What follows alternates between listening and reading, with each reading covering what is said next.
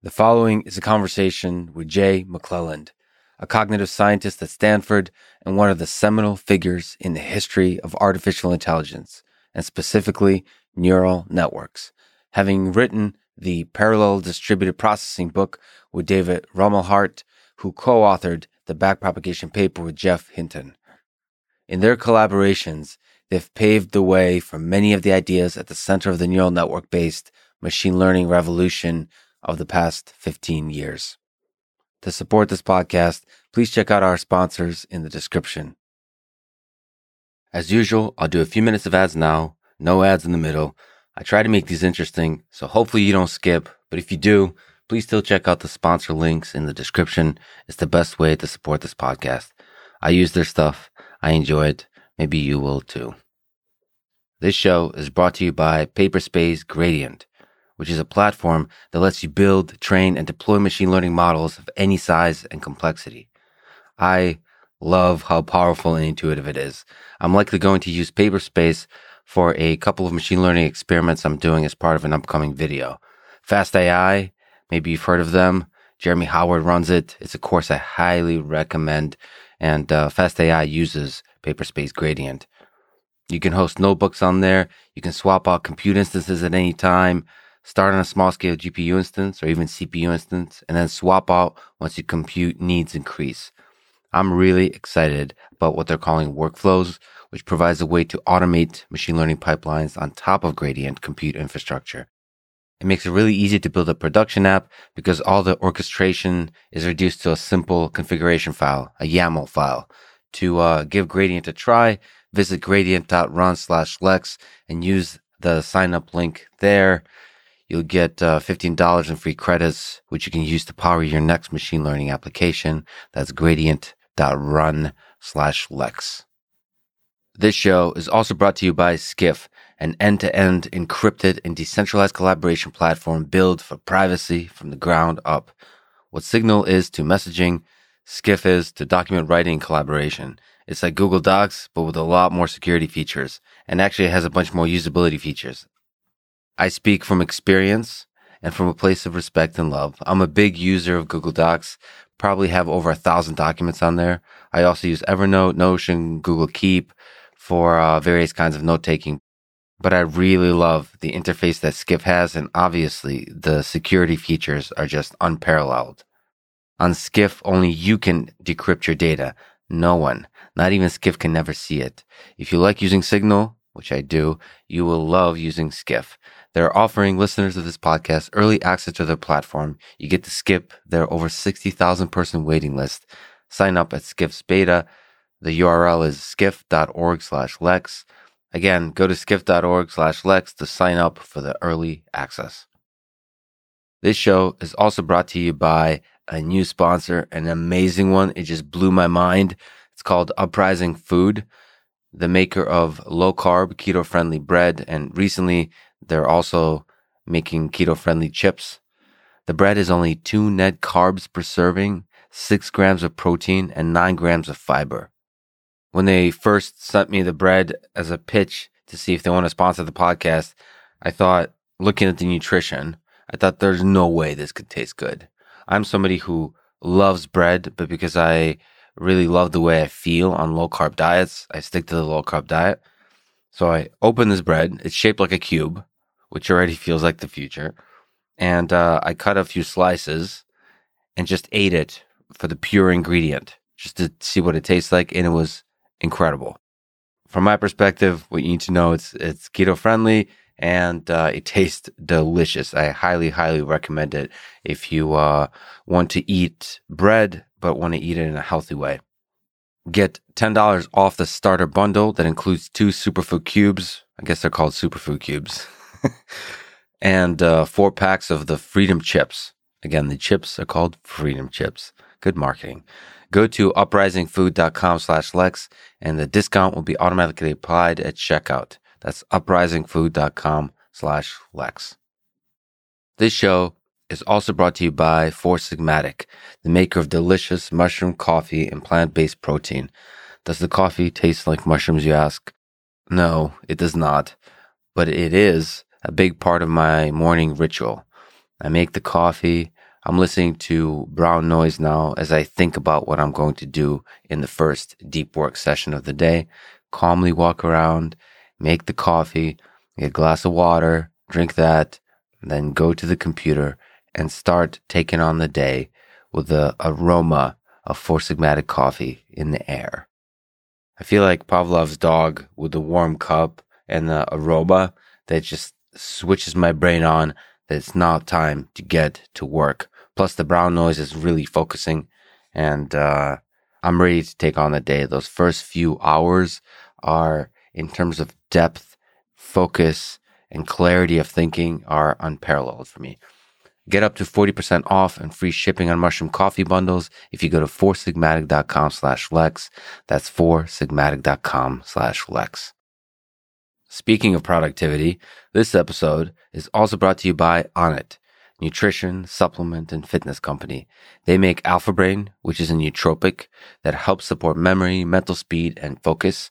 I use it when I need a boost, when I have a difficult deep work sessions coming up and I really want to make sure that I go deep, stay there for a while with clarity and focus. I'll take an alpha brain. So it's not like part of my daily ritual. I use it as like a jetpack for the mind.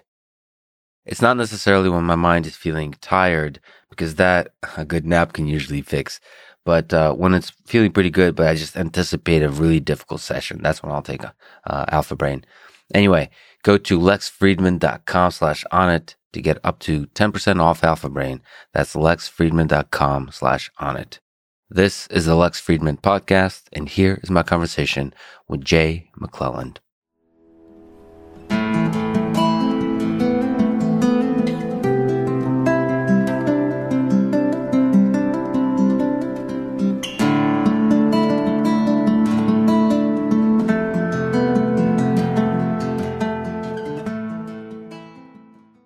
You are one of the seminal figures in the history of neural networks at the intersection of uh, cognitive psychology and computer science.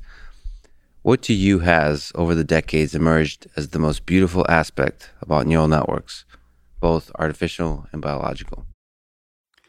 The fundamental thing I think about with neural networks is how they allow us to link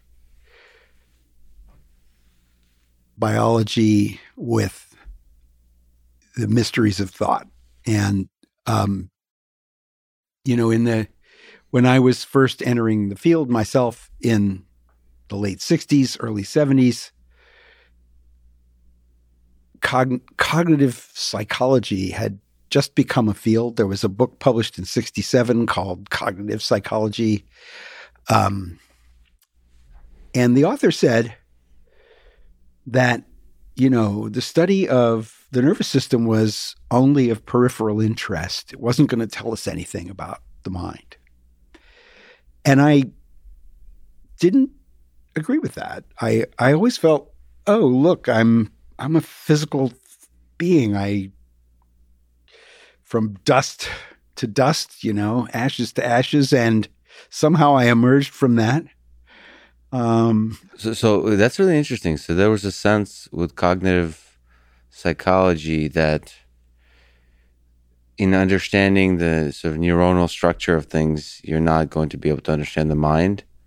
And then your sense is if we study these neural networks, we might be able to get at least very close to understanding the fundamentals of the human mind. Yeah. I used to think, um, or I used to talk about the idea of awakening from the Cartesian dream. so Descartes um, you know, thought about these things, right? He he was walking in the gardens of Versailles one day and he stepped on a stone and a statue moved. And he walked a little further, he stepped on another stone and another statue moved. And he like why did the statue move when I stepped on the stone? And he went and talked to the gardeners and he found out that they had a hydraulic system that allowed the physical contact with the stone to cause water to flow in various directions, which caused water to flow under the statue and move the statue. And he used this as the beginnings of a theory about how animals act. And he had this notion that these little fibers that people had identified that weren't carrying the blood, you know, were these little hydraulic tubes that mm. if you touch something, there would be pressure and it would send a signal of pressure to the other parts of the system and that would cause action. So he had a mechanistic theory of animal behavior. And he thought that the human had this animal body, but that some divine something else had to have come down and been placed in him to give him the ability to think. Right? So the physical world includes the body in action, but it doesn't include thought, according to Descartes, right? right? And so the study of physiology at that time was the study of sensory systems and motor systems and things that you could directly measure when you stimulated neurons and stuff like that. And um, the study of cognition was something that, you know, was tied in with abstract computer algorithms and things like that. But when, when I was an undergraduate, I learned about the physiological mechanisms. Uh, and so when I'm studying cognitive psychology as a first year PhD student, I'm saying, wait a minute, the whole thing is biological, mm-hmm. right? you, know? you, had that intuition right away. That was seemed obvious to you. Yeah. Yeah. Isn't that magical though? That from just a little bit of biology can emerge the full beauty of the human experience? Is that why is that so obvious to you? Well, I, it, obvious and not obvious at the same time. Um, and I, I think about Darwin in this context too, because Darwin knew very early on that none of the ideas that anybody had ever offered gave him a sense of understanding how evolution could have worked but he wanted to figure out how it could have worked. That was his goal. And he spent a lot of time working on this idea and coming, you know, reading about things that gave him hints and thinking they were interesting but not knowing why and drawing more and more pictures of different birds that differ slightly from each other and so on, you know, and and, and then then he figured it out. But after he figured it out, he had nightmares about it he would dream about the complexity of the eye and the arguments that people had given about how ridiculous it was to imagine that that could have ever emerged from some sort of, you know, unguided process, right? Yeah. That it hadn't been the product of design. And and uh, so he he didn't publish for a long time, in part because he was scared of his own ideas. He didn't think they could probably possibly be true. Yeah. Um, but then, you know, by the time the 20th century rolls around, we all, uh, you know, we understand that evolution, or many people understand or believe that evolution uh, produced, you know, the entire uh, range of uh, animals that there are. Uh, and uh, you know, Descartes' idea starts to seem a little wonky after a while, right? Like, well, wait a minute. Um, there's the apes and the chimpanzees and the bonobos, and you know, like they're pretty smart in some ways, you know. So what? Oh, you know, somebody comes. Oh, there's a certain part of the brain that's still different. They don't, you know, there's no hippocampus in the monkey brain is only in the human brain. Uh, Huxley had to do a surgery in front of many, many people in the late 19th century to show to them that there's actually a hippocampus in the chimpanzee's brain, you know.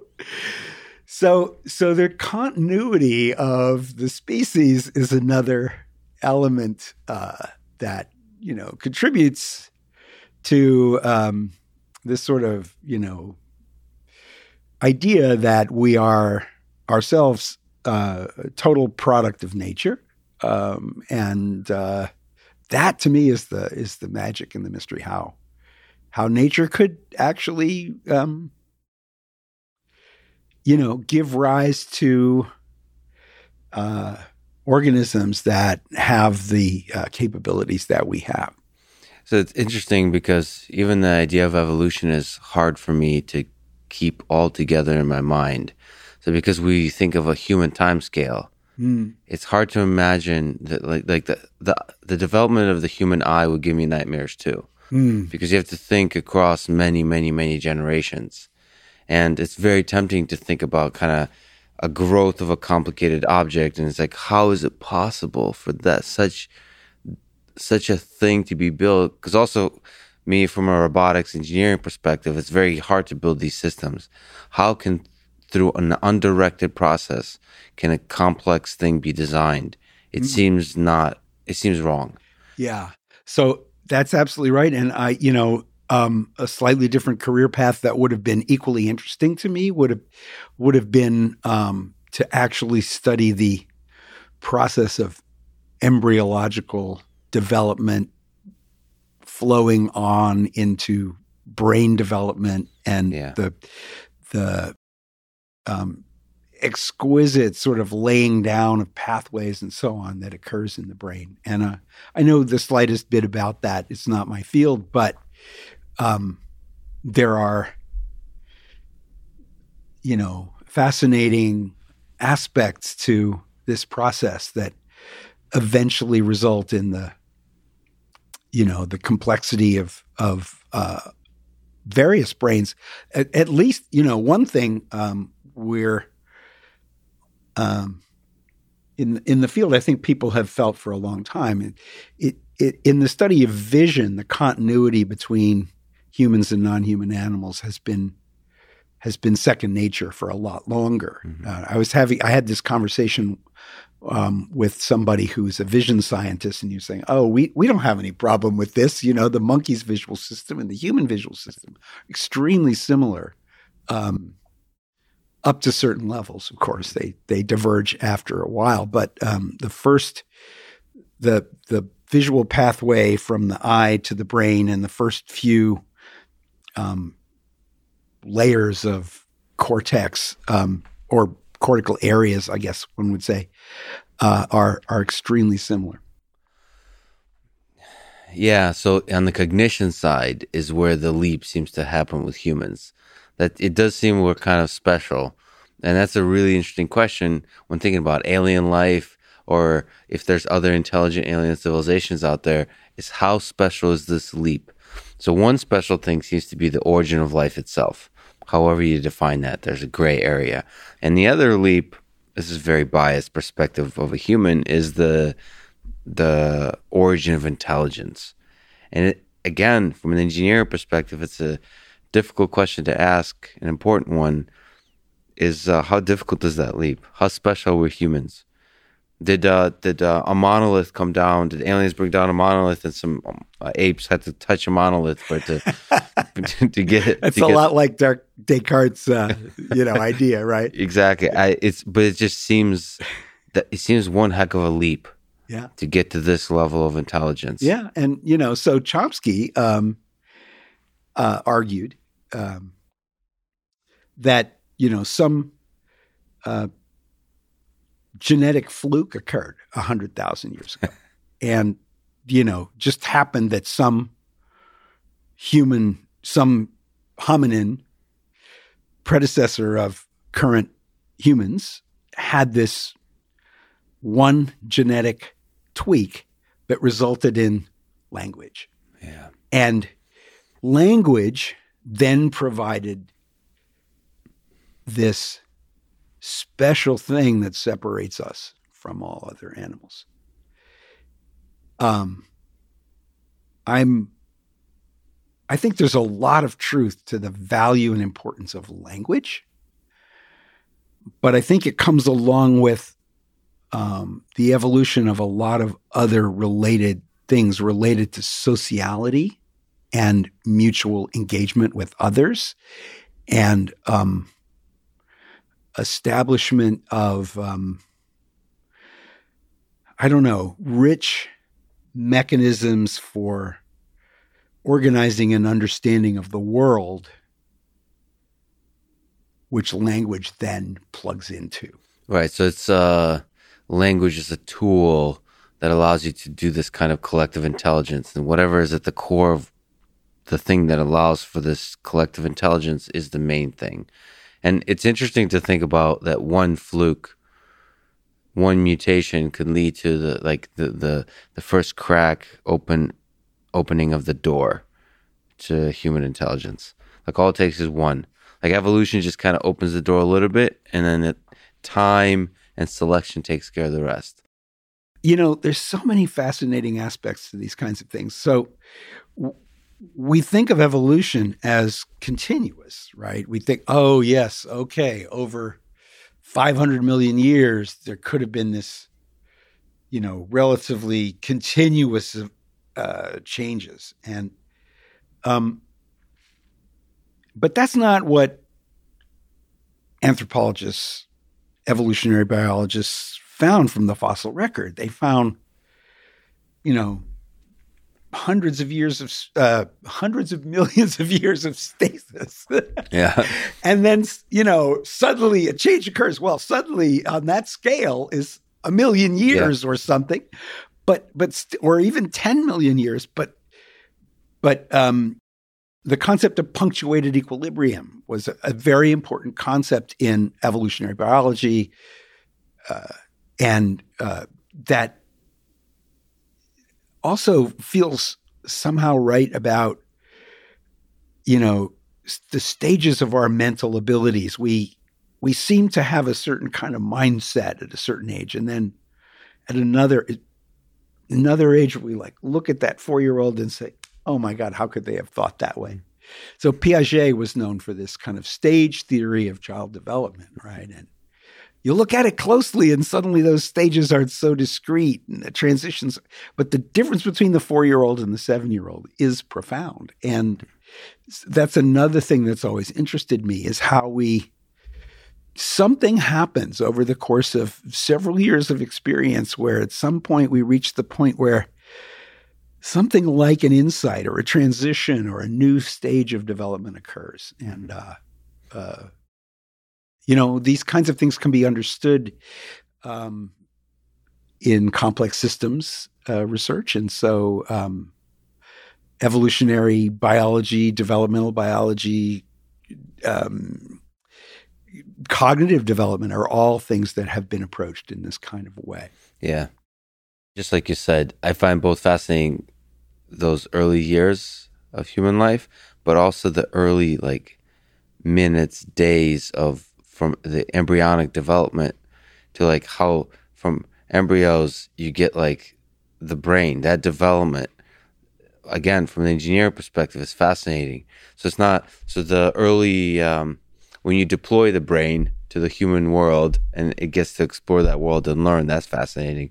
But just like the assembly of the mechanism that is capable of learning that's like amazing. The stuff they're doing with like brain organoids where you can build many brains and study that um, self assembly of a mechanism from like the DNA material. That that's like mm. what the heck? Mm. you have literally like uh, biological programs that just generate a system, this mushy thing that's able to be robust and learn in a very unpredictable world and learn seemingly arbitrary things or like a very large number of things that enable survival. Yeah. Ultimately, um, that is a very important part of the whole process of, you know, understanding this sort of emergence of mind from brain kind of kind of thing. and the whole thing seems to be pretty continuous. So let me uh let me step back to neural networks for for, for another brief minute. You wrote parallel distributed processing books that explored ideas of neural networks in the 1980s, together with a few folks. But the books you wrote with uh, David uh, Rumelhart, who is the first author on the backpropagation paper with Geoff Hinton. So these are just some figures at the time that were thinking about these big ideas. Uh, what are some memorable moments of discovery and beautiful ideas from those early days? I'm going to start uh, sort of with my own process in the mid 70s mm-hmm. and then into the late 70s when I met Jeff Hinton and uh, he came to San Diego and we were all together. Um, in my time in graduate school, as I've already described to you, I had this sort of feeling of, okay, I'm really interested in human cognition, but this disembodied sort of way of thinking about it that I'm getting from the current mode of thought about it is isn't working fully for me. And when I got my assistant professorship, I went to UCSD, and um, that was in 1974. Something amazing had just happened. Dave Rumelhart had written a book together with another man named Don Norman, and the book was called Explorations in Cognition. And it was a, a series of chapters exploring interesting questions about cognition, but in a completely sort of abstract, you know, non biological kind of way. And I'm saying, gee, this is amazing. I'm coming to this community where people can get together and feel like they've collectively exploring, you know, ideas. And um, it was a book that had a lot of, I don't know, lightness to it. And, you know, the, the Don Norman, who was the, the more senior figure to Rumelhart at that time, who led that project, um, you know, cre- always created this spirit of playful exploration of ideas. And so I'm like, wow, this is great. But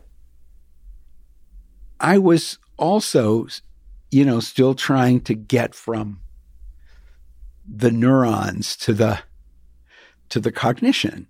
And I realized at one point, I, I, I, got this opportunity to go to a conference where I heard a talk by a man named James Anderson, who was an engineer, but by then a professor in a psychology department who had used linear algebra to create neural network models of perception and categorization and memory. And I just blew me out of the water that one could, you know, create a model that was simulating neurons, not just kind of engaged in a stepwise algorithmic process that was construed abstractly. But it was simulating remembering and recalling and um, recognizing the prior occurrence of a stimulus or something like that. So for me, this was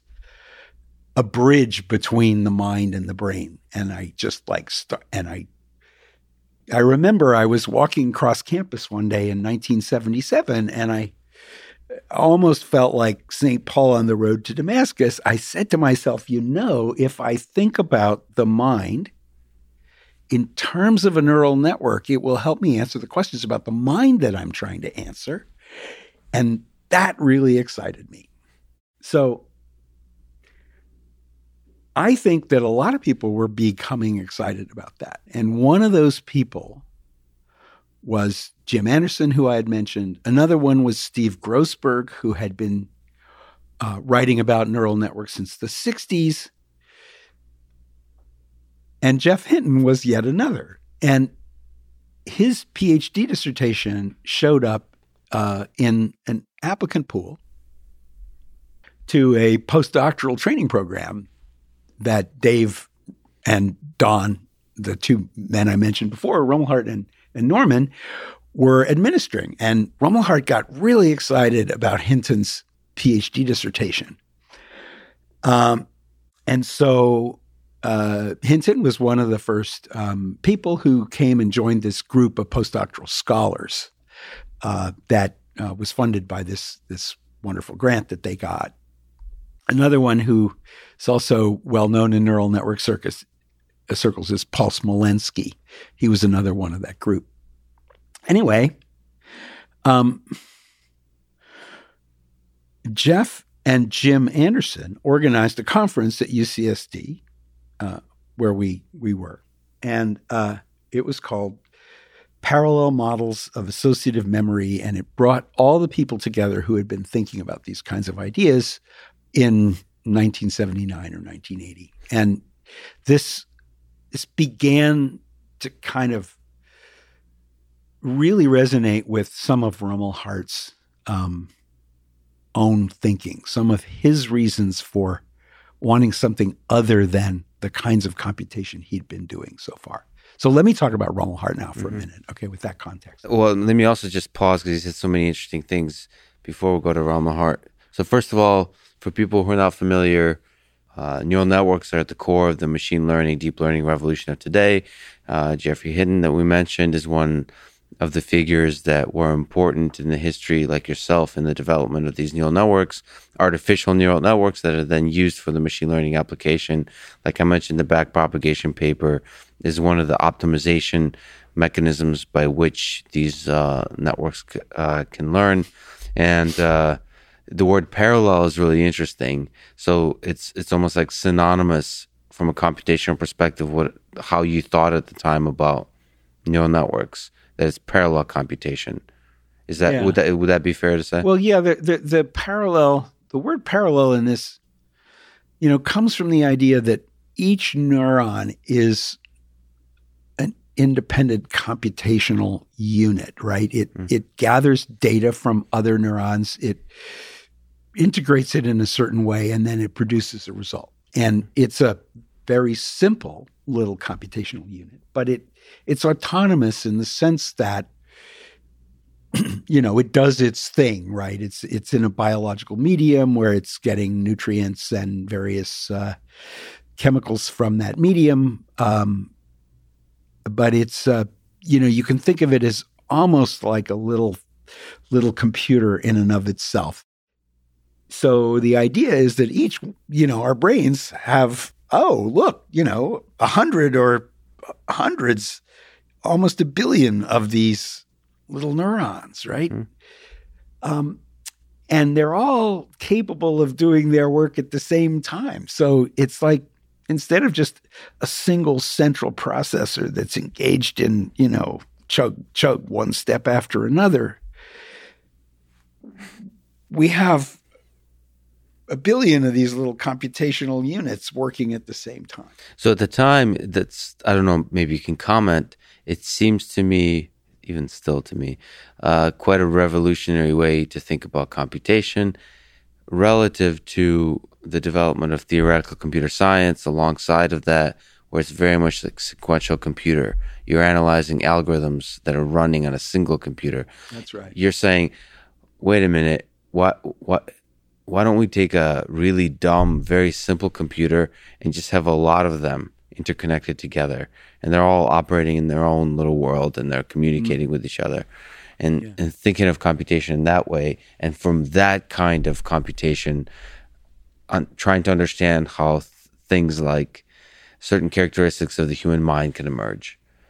Right. that, that's quite a revolutionary way of thinking i would say well, yes, I agree with you. And um, there's still this sort of sense of not sort of knowing how we kind of get all the way there, um, I think. And this very much remains at the core of the questions that everybody's asking about the capabilities of deep learning and all these kinds of things. But if I could just play this out a little bit, um, a a convolutional neural network or a CNN, which you know many people may have heard of, is a set of you could think of it biologically as a set of collections of neurons. Each one had each collection has maybe 10,000 neurons in it. Uh, but there's many layers, right? Some of these things are hundreds or even a thousand layers deep, but others are closer to the biological brain and maybe they're like 20 layers deep or something like that.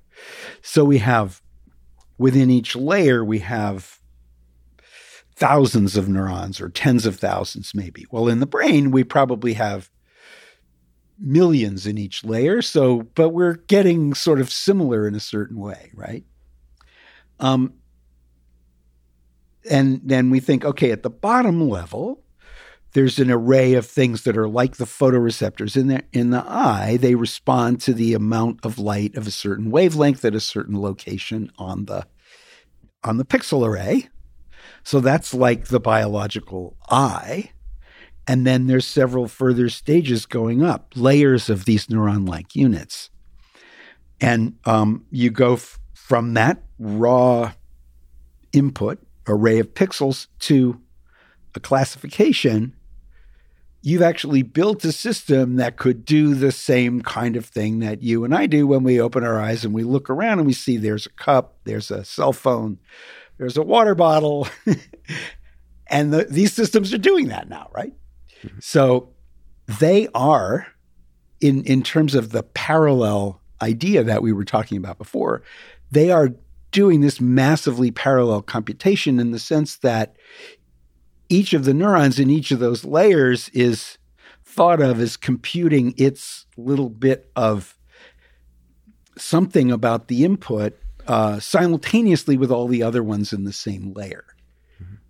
We get to the point of abstracting that away and thinking, oh, it's just one whole vector that's being computed, one one activation pattern that's computed in a single step, and that that that abstraction is useful, uh, but it's still that parallel and distributed processing. Right, each one of these guys is just contributing a tiny bit to that whole thing. And that's the excitement that you felt that from these simple things you can emerge when you add these level of abstractions on it. Yeah. You you can start getting all the beautiful things that we think about as cognition. Right.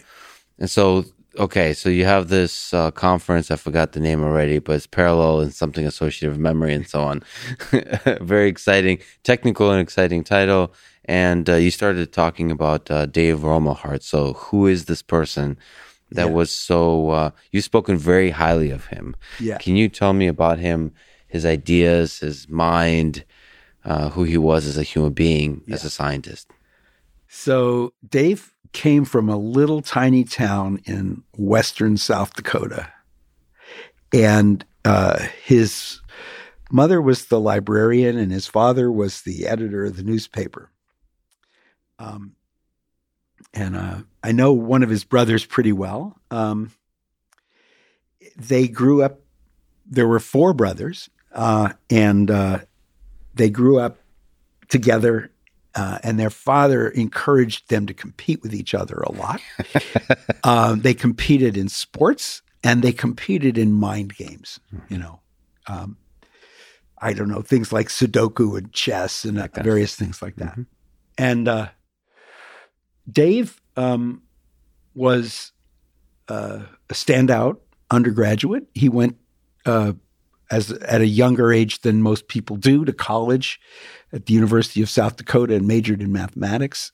And I don't know how he got interested in psychology, but he um, applied to the mathematical psychology program at Stanford and was accepted as a PhD student to study mathematical psychology at Stanford. So, mathematical psychology uh, is the use of mathematics to model mental processes. Right. So something that I think these days might be called cognitive modeling, that whole space. Yeah, it's mathematical in the sense that um, you say, if this is true and that is true, then I can derive that this should follow. Mm-hmm. Okay. And so you say, these are my stipulations about the fundamental principles, and this is my prediction about behavior.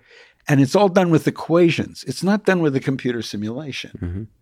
Right. So the, the, you you solve the equation, and that tells you what the probability that the subject will be correct on the seventh trial of the experiment is, or something like that. Right. So it's a it's a it's a it's a use of mathematics to descriptively characterize uh, aspects of, of behavior. And uh, Stanford at that time was the place where uh, there were several really, really strong mathematical thinkers who were also connected with three or four others around the country who, um, you know, brought a lot of really exciting ideas uh, onto the table. And it was a very, very prestigious part of the field of psychology at that time. So Rumelhart comes into this. Um, he was a very strong student within that program, uh, and uh, he got this job at this brand new university in San Diego in 1967, where he's one of the first assistant professors in the Department of Psychology uh, at UCSD. So I got there in 74, seven years later. And Rumelhart at that time was still doing mathematical modeling. Um, but he had gotten interested in cognition. He'd gotten interested in understanding. And, you know, understanding, I think, remains you know, what does it mean to understand anyway? you know, uh, it's it's an interesting sort of curious, you know, like how would we know if we really understood something?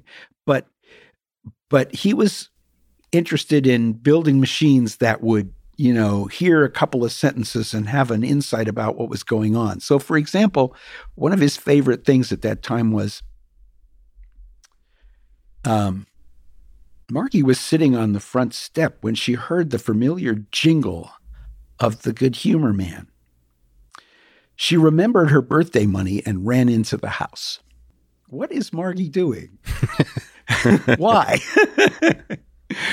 well, there's a couple of ideas you could have, but the most natural one is that the good humor man brings ice cream. She likes ice cream. She's she knows she needs money to buy ice cream, so she's going to run into the house and get her money so she can buy herself an ice cream. Mm-hmm. It's a huge amount of inference that has to happen to mm-hmm. get those things to link up with each other. And and he was interested in how the hell that could happen, and he was trying to build, um, you know, good old fashioned AI style uh, models of representation of language and and content of you know things like has money. So like a lot or like formal logic and like knowledge bases like that kind of stuff. Yeah. So he was integrating that with his thinking about cognition. Yes. so the mechanisms of cognition how can they like mechanistically be applied to build these knowledge like to actually build something that looks like a web of knowledge and thereby from from there emerges something like understanding whatever yeah. the heck that is. Yeah. That's he was grappling. This was something that they grappled with at the end of that book that I was describing, Explorations in Cognition. Mm-hmm. But he was realizing that the paradigm of good old fashioned AI wasn't giving him the answers to these questions. Yeah. And by the way, that's called good old fashioned AI now. It was called that at the well, time. it was. It was beginning to be called that. Uh, oh, because it was from the 60s. Yeah. Like yeah. By, by, by the late 70s, it was kind of old fashioned and it hadn't really panned out, you know, and people were beginning to recognize that. But, uh, and, and Rumelhart was, you know, like, yeah, he was part of the recognition that this wasn't all working. Anyway, so he um, started thinking in terms of, uh, the idea that we needed systems that allowed us to integrate multiple simultaneous constraints in a way that would be mutually influencing each other. So um, he wrote a paper that just really, first time I read it, I thought, oh, well, you know, yeah, but is this important? But after a while, it just got under my skin. And it, it was called an interactive model of reading. And in this paper, he laid out the idea that every aspect of our interpretation of what what's coming off the page when we read at every level of analysis you can think of actually depends on all the other levels of analysis. So, what are the actual pixels making up each letter? And what do those pixels signify about which letters they are? And what do those letters tell us about what words are there? And what do those words tell us about what ideas the author is trying to convey and so he had this model where, you know, we have these little tiny uh, elements that represent each of the pixels of each of the letters, and then other ones that represent the line segments in them, and other ones that represent the letters, and other ones that represent the words. And um, at that time, his idea was there's this set of experts. There's an expert about how to construct a line out of pixels, and another expert about how which sets of lines go together to make which letters, and another one about which letters go together to make which words, and another one about what the meanings of the words are, and another one about how the meanings fit together, and you know things like that. And all these experts are looking at this data, and they're they're um, updating hypotheses at at other levels. So the word expert can tell the letter expert, oh, I think there should be a T there because I think there should be a word the here. And the bottom up sort of feature to letter expert can say, I think there should be a T there too. And if they agree, then you see a T, right? And so there's a top down, bottom up interactive process but it's going on at all layers simultaneously. So everything can filter all the way down from the top as well as all the way up from the bottom. And it's a completely interactive, bidirectional, parallel distributed process. That okay? is somehow because of the abstractions is hierarchical. So like yeah. So there's different layers of responsibilities, different levels of responsibilities.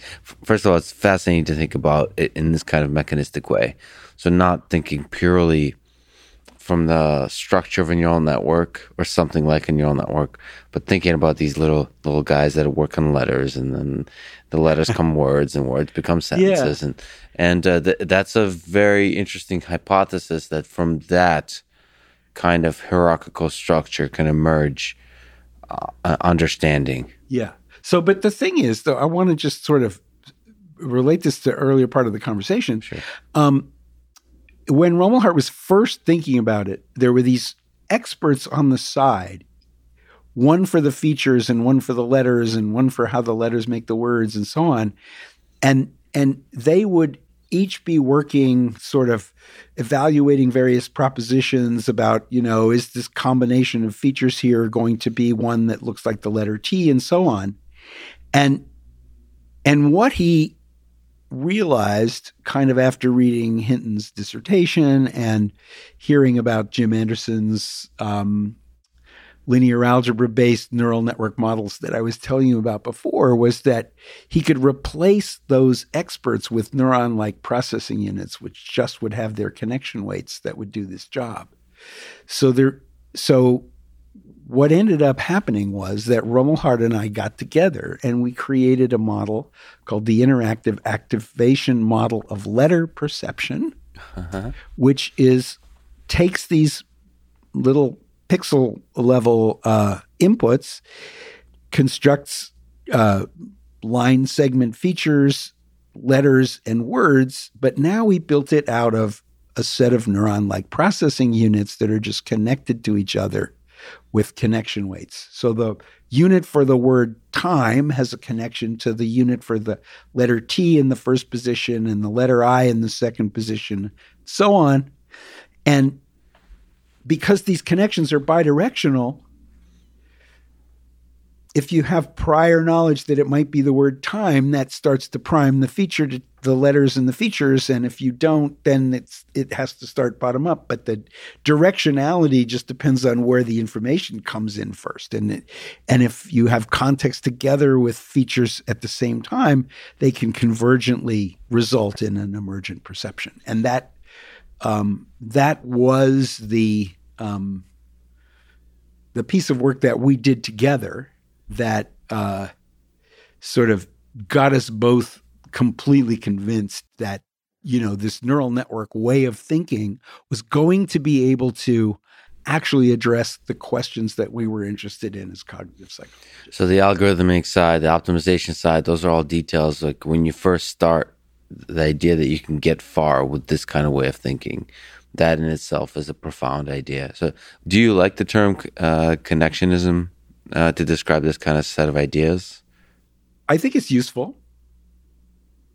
Highlights the notion that the knowledge that the system exploits is in the connections between the units, right? There isn't a separate dictionary, there's mm-hmm. just the connections between the units.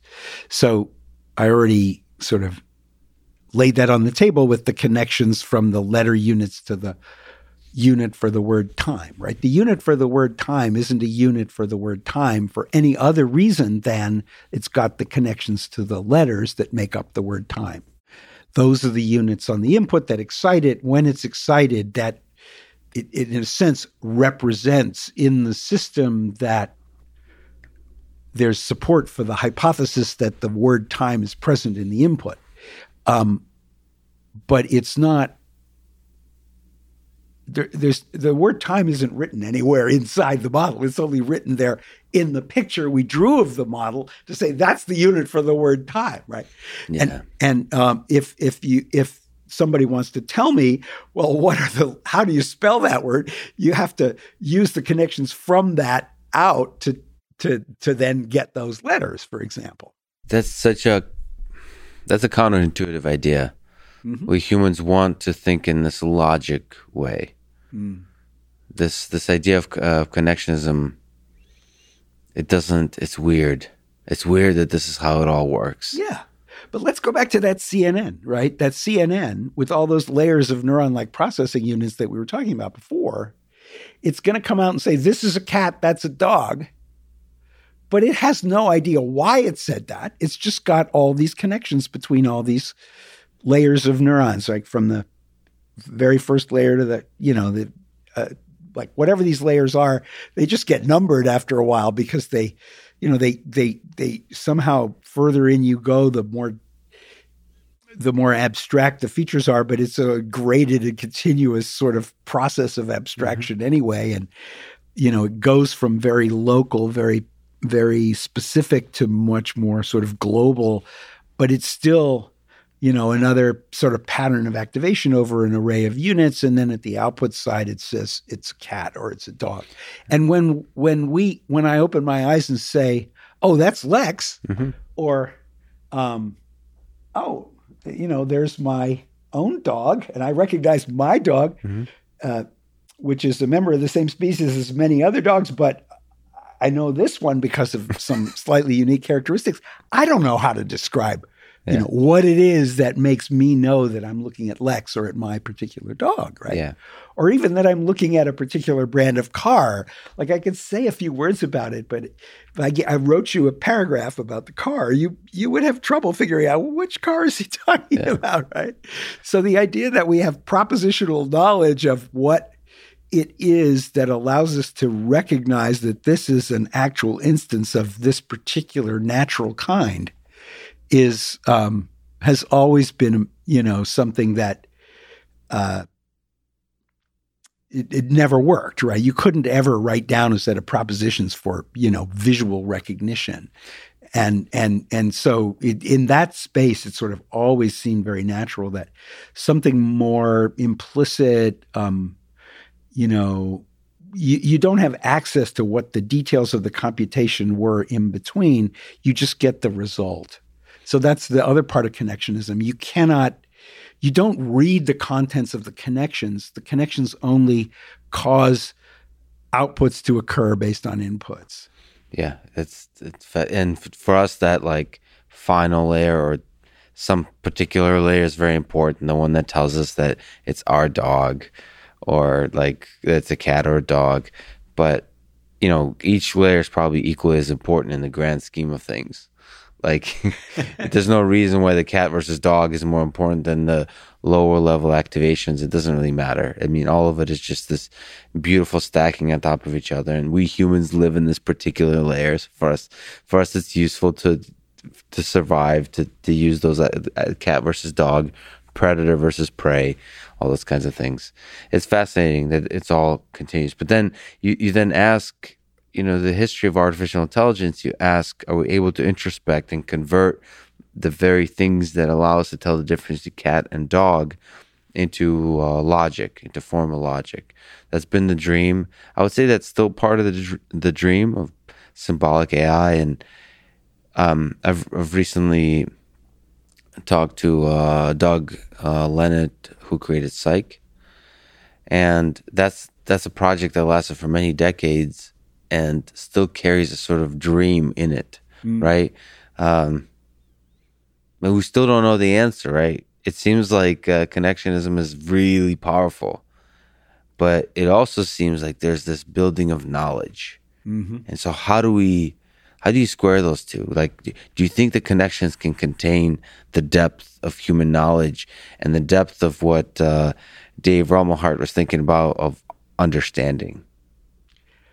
Well, uh, that remains the sixty-four dollar question, and um, I With inflation, that number is higher. okay, Just- sixty-four thousand dollars. Maybe it's the sixty-four billion dollar Yeah. question now. Uh, uh, you know, I think that um, from the emergentist side, which you know, uh, I place myself on. Um, so I, I I used to sometimes tell people I was a radical eliminative connectionist because I didn't want them to think that I wanted to build like anything into the machine. But um, I don't like the word eliminative uh, anymore because it makes it seem like it's wrong to think that there is this emergent level of understanding. And um, I disagree with that. So I think, you know, I would call myself an, a radical emergentist uh, connectionist rather than eliminative connectionist, right? Because I want to acknowledge that uh, that these higher level kinds of aspects of our cognition are are real, but they're not. They're they don't they don't exist as such. And so there was an e- example that uh, Doug Hofstadter used to use that I thought was helpful in this respect. Just the idea that we can think about sand dunes as entities and talk about like how many there are even. Um, but we also know that a sand dune is a, a very fluid thing. It's it's it's a it's a it's a pile of sand that is capable of moving around under the wind and the and and um you know uh, reforming itself in somewhat different ways. And and if we think about our thoughts as like sand dunes as being things that you know emerge from uh, just the the way all the lower level elements sort of work together and and are constrained by external forces then we can we can say yes they exist as such but they they also you know we shouldn't treat them as completely monolithic entities that we we can understand without understanding sort of all of the stuff that allows them to change in the ways that they do. And that's where i think the connectionist feeds into the into the cognitive. It's like okay so if the under if the substrate is parallel distributed connectionist um then it doesn't mean that the contents of thought isn't you know like abstract and symbolic and um but it's more fluid maybe than uh is easier to capture with a set of logical expressions. Yeah, that's a heck of a sort of thing to put at the top of a, of a resume. Radical emergentist connectionist. so I, there is, just like you said, a beautiful dance between that, between the machinery of intelligence, like the neural network side of it, and the stuff that emerges. I mean, the stuff that emerges seems to be, um, I don't know, I don't know what that is. That it seems like maybe all of reality is emergent. What I what I think about this is mo- made most distinctly rich to me when I look at cellular automata, look at Game of Life. Mm. That from very very simple things, very rich, complex things emerge that start looking very quickly like organisms. Mm-hmm. That you forget that that to forget how the actual thing operates. They start looking like they're moving around, they're eating each other. Some of them are generating offspring. It, it you forget very quickly, and it seems like maybe it's something about the human mind that wants to operate in some layer of the emergent and forget about the the mechanism of how that emergence happens. So I, it just like you are in your radicalness, I'm uh, also it seems like unfair to eliminate the magic of that emergent, like eliminate the the fact that that, that emergence is real. yeah, no, I agree. I'm not.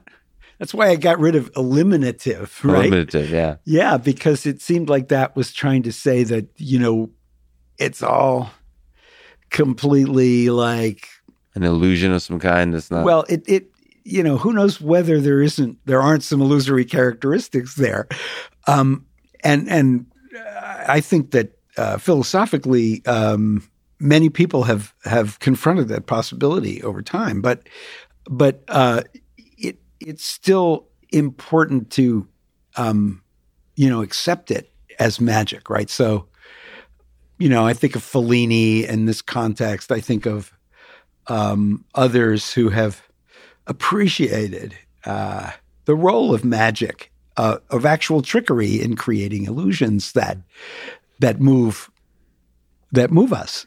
It, you know, and Plato was onto this too. It's like somehow or other these shadows, you know, give rise to something much deeper than that, and and that's that's so, you know, we won't try to figure out what it is. We'll just accept it as given that that that occurs. And, um, you know, but he was still onto the magic of it. Yeah.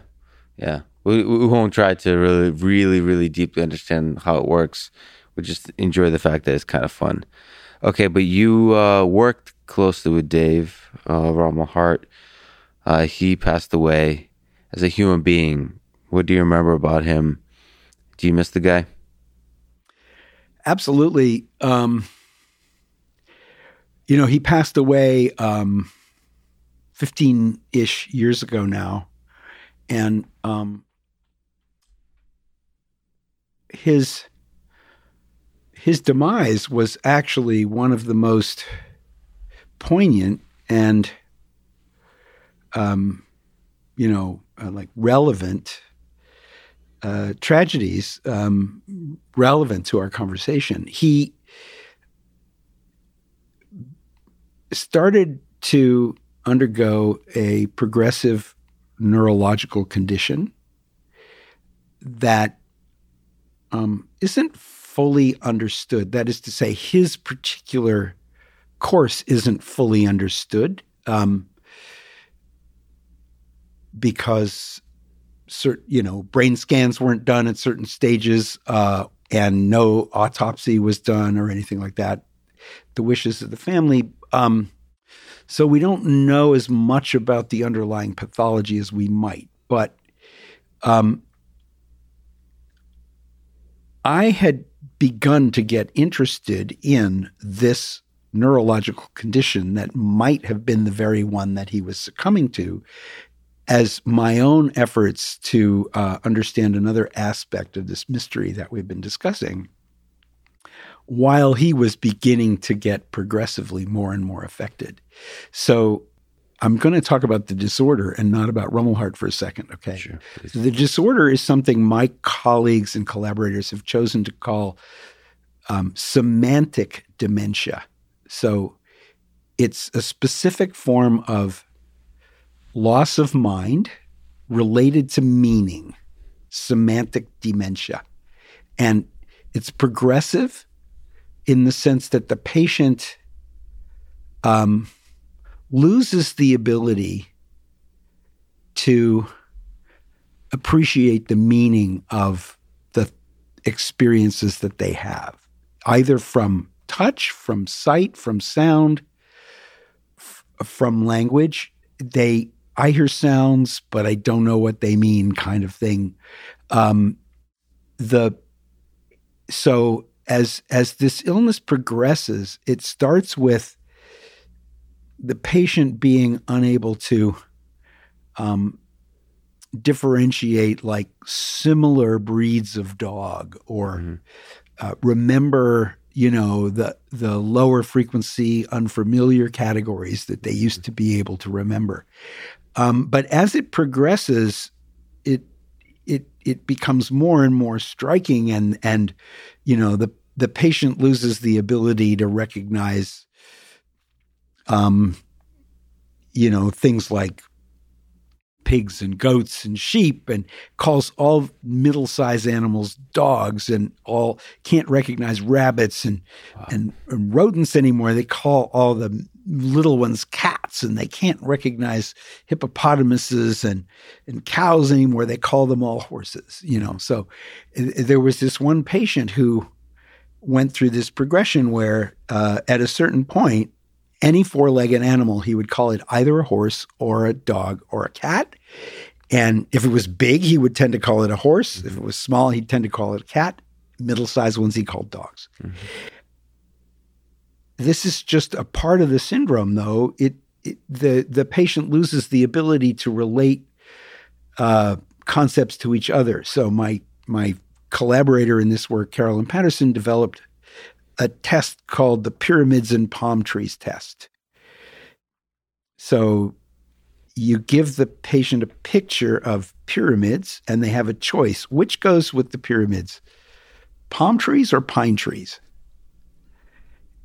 And, you know, she showed that this wasn't just a matter of language because the patient's loss of this ability shows up whether you present the material with words or with pictures the pictures they can't put the pictures together with each other properly anymore. They can't relate the pictures to the words either. They can't do word picture matching, but they've lost the conceptual grounding from either modality of input. And um, so it's that's why it's called semantic dementia. The very semantics is disintegrating.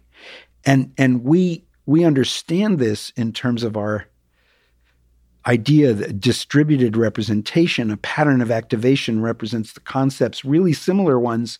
As you degrade them, they start being, you lose the differences. And, and then, um, so the difference between the dog and the goat sort of is no longer part of the pattern anymore. And since dog is really familiar, that's the thing that remains. And, and we understand that in the way the models work and learn. But, but Rumelhart underwent this, this condition.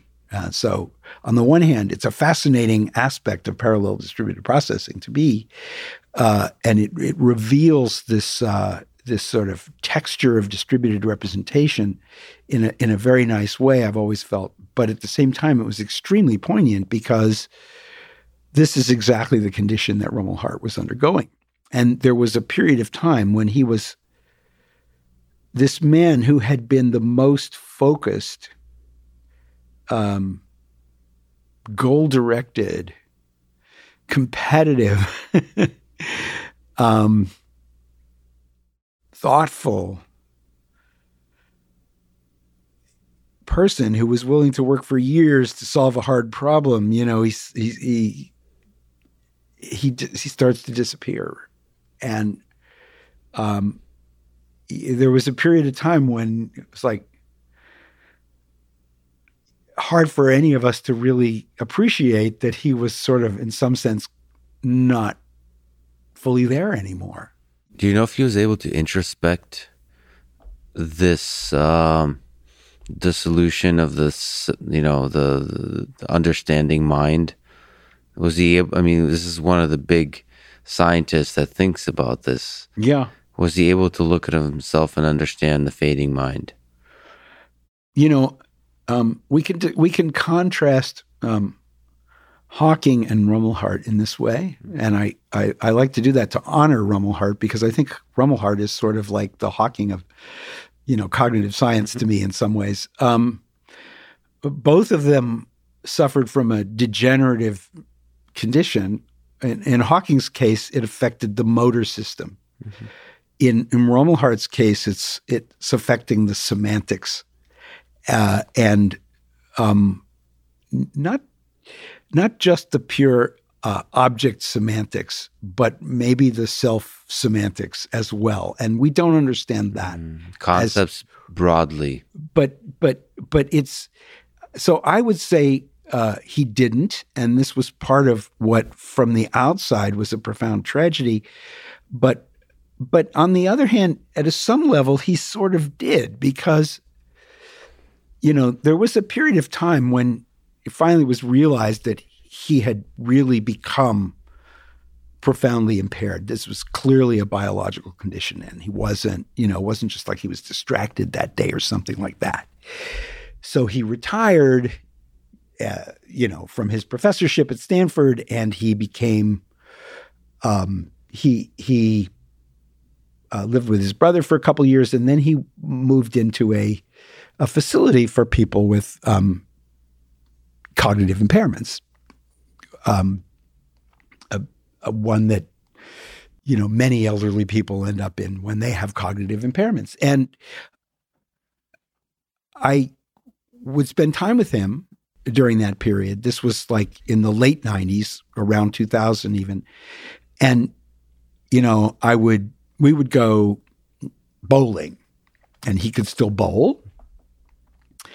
Uh, and um, i after bowling i took him to lunch and i I said, Where would you like to go? You want to go to Wendy's? And he said, Nah.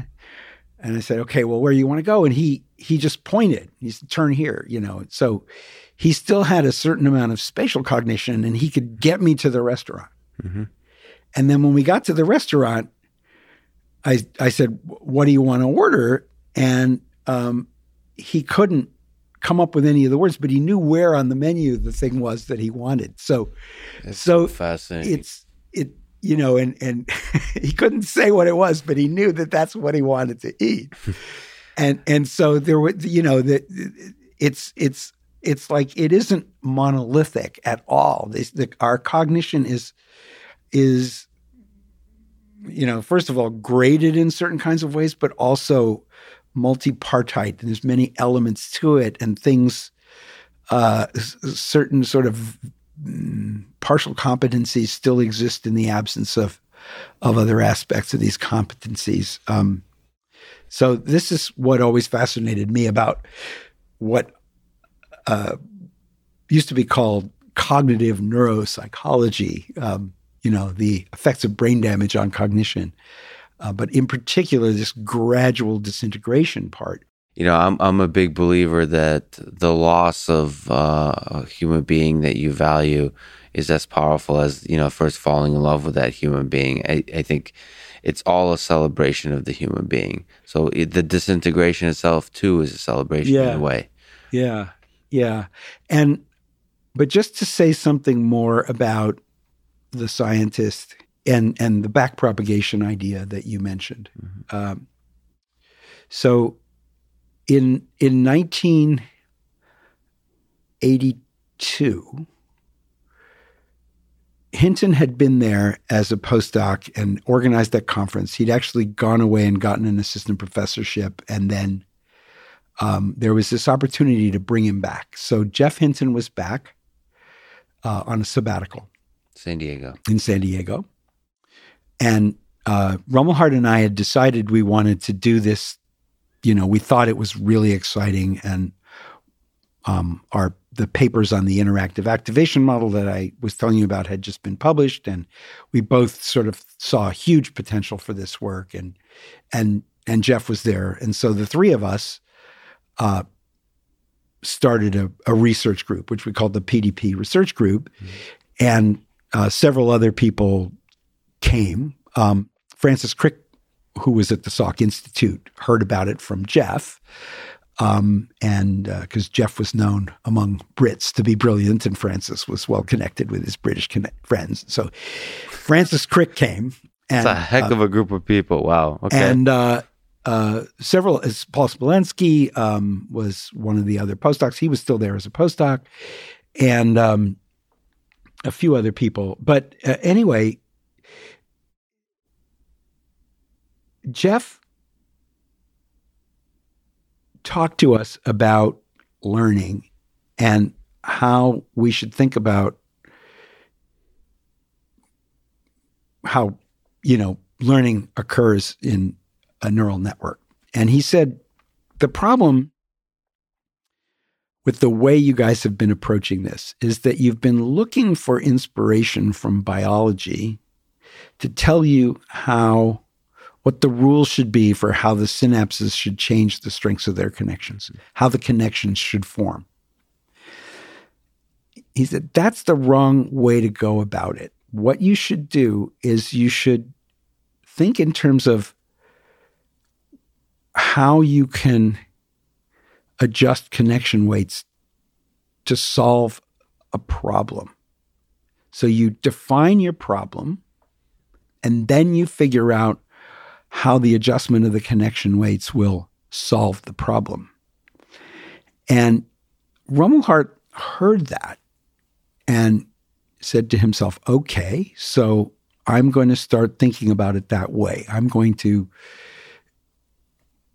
essentially uh, imagine that I have some objective function, some goal of the computation. I want my machine to correctly classify all of these images. Uh, and I can score that. I can measure how well they're doing on each image. And I get some measure of lo- error or loss, it's typically called in, in deep learning. And um, I'm going to figure out how to adjust the connection weights so as to minimize my loss or reduce the error. Uh, and that's called, you know, gradient descent. And uh, engineers were already uh, familiar with the concept of gradient descent. Uh, and in fact, um, there was an algorithm called the delta rule um, that had been invented by uh, a professor in the engineering, de- electrical engineering department at Stanford. Uh, Widrow, Bernie Widrow, and a collaborator named Hoff. I don't never met him.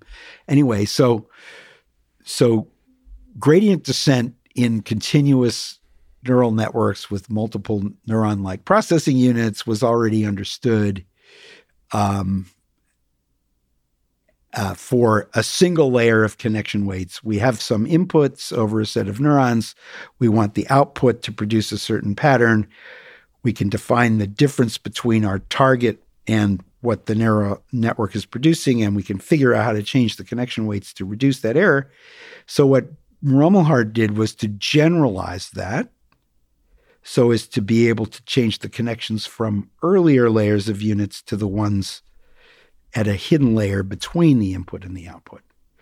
And so he first called the algorithm the generalized delta rule because it's just an extension of the gradient descent idea. And interestingly enough, Hinton was thinking that this wasn't going to work very well.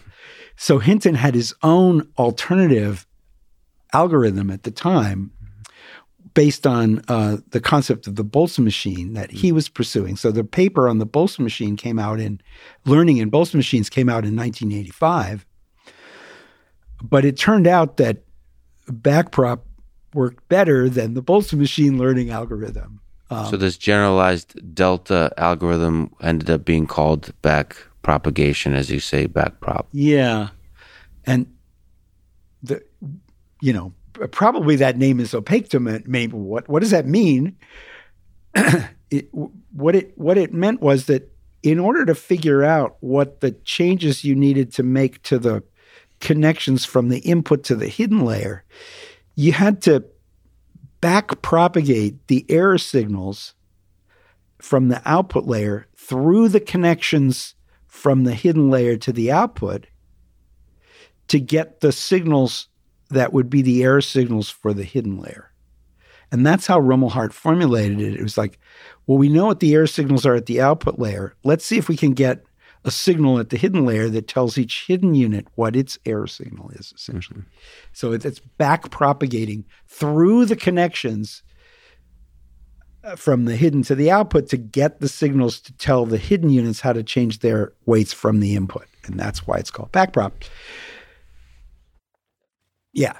But uh, so it, it came from Hinton having introduced the concept of, you know, define your objective function, figure out how to take the derivatives so that you can um, adjust the connections so that they make progress towards your goal. So stop thinking about biology for a second and let's start to think about optimization and computation. Yeah. Uh, a little bit more. So w- what about Geoff Hinton? What um, you've gotten a chance to work with him and that little the set of people involved there is, is, quite incredible. The small set of people under the the PDP flag. Uh, it's just given the amount of impact those ideas have had over the years, it's kind of incredible to think about. But you know, just like you said, uh, like yourself, Geoffrey Hinton is seen as one of the not just like a seminal figure in AI, but just a brilliant person. Just a like the horsepower of the mind is pretty uh, high up there for him because he, he's just a great thinker. So, what kind of ideas have you um, learned from him? Have you influenced each other on? Have you debated over what stands out to you in in the in the full space of ideas here at the intersection of computation and cognition? Well, so um, Geoff has said many things to me that had a profound impact on my thinking. Um, and he's written several articles which um, uh, were way ahead of their time. Um, he uh, he had two papers in 1981, just to give one example. uh, one of which was essentially the uh, idea of transformers, uh, and another of which uh, was a uh, early paper on semantic cognition, which inspired uh, him and Rumelhart and me uh, throughout the 80s and uh, um, you know still uh, i think sort of grounds my own thinking about um, the semantic aspects of, of cognition. Um, he also uh, in a in a small paper that was never published that he wrote in 1977, you know, before he actually arrived at UCSD, or maybe a couple years even before that. I don't know. Uh, when he was a PhD student, he he um, described how a neural network could uh, do recursive computation, mm-hmm. and um, uh, it, it was a very clever idea that he's continued to explore over time, which was sort of the idea that um, when you when you call a subroutine, you need to save the state that you had when you called it, so you can get back to where you were when you're finished with the subroutine. Mm-hmm. And and the idea was that you would save the state of the calling routine by making fast changes to connection weights, and then when you finished with the subroutine call, those fast changes in the connection weights would allow you to go back to where you had been before and reinstate the previous context so that you could continue on with the the the top level of the computation. Anyway, that was part of the idea. And um, I always thought, okay, that's really, you know, you just he had extremely creative ideas that were uh, quite a lot ahead of his time, and many of them in the 1970s and early early 1980s. Um, so uh, another thing about Geoff Hinton's way of thinking, which um, has profoundly influenced my um, uh, effort to understand human mathematical cognition, is that he doesn't write too many equations. And uh, people tell stories like, oh, in in the Hinton lab meetings, you don't get up at the board and write equations like you do in everybody else's machine learning lab. Mm-hmm. What you do is you draw a picture. and and you know, he he explains aspects of the way deep learning works by putting his hands together and showing you the shape of a ravine and um, using that as a, a geometrical metaphor for the what's happening as this gradient descent process. You're coming down the wall of a ravine. If you take too big a jump, you're going to jump to the other side. And um, so that's why we have to turn down the learning rate uh, for example, um, and it it um, speaks to me of the uh, fundamentally intuitive character of uh, deep insight, together with um, a commitment to really understanding um, in a way that's absolutely ultimately explicit and clear, uh, but also intuitive. Yeah, the, there's certain people like that. He's an example, some kind of weird mix of uh, visual and intuitive and all those kinds of things. Feynman is another example, different style of thinking, but very unique. And when you when you're around those people, for me in the engineering realm, uh, there's a guy named Jim Keller, who's a chip designer engineer. He every time I talk to him, it doesn't matter what we're talking about. Just having experienced that unique way of thinking transforms you and makes your work much better. Mm-hmm. And that's that's the magic. You look at Daniel Kahneman, you look at the great collaborations throughout the history of science that's the magic of that. It's not always the exact ideas that you talk about, but it's the process of generating those ideas, being around that, spending time with that human being. You can come up with some brilliant work, especially when it's cross disciplinary, as it was a little bit in your case yeah. with Geoff. Yeah. Um, Geoff is uh, a descendant of the logician Boole. Mm-hmm. He comes from a long line of English academics. And together with the um, deeply intuitive thinking ability that he has, he also um, has, uh, it, you know, it's been clear. He's he's described this to me, um, and I think he's mentioned it from time to time in other interviews with that he's had with people. Um, you know, he's he's wanted to be able to sort of think of himself as contributing to the to the understanding of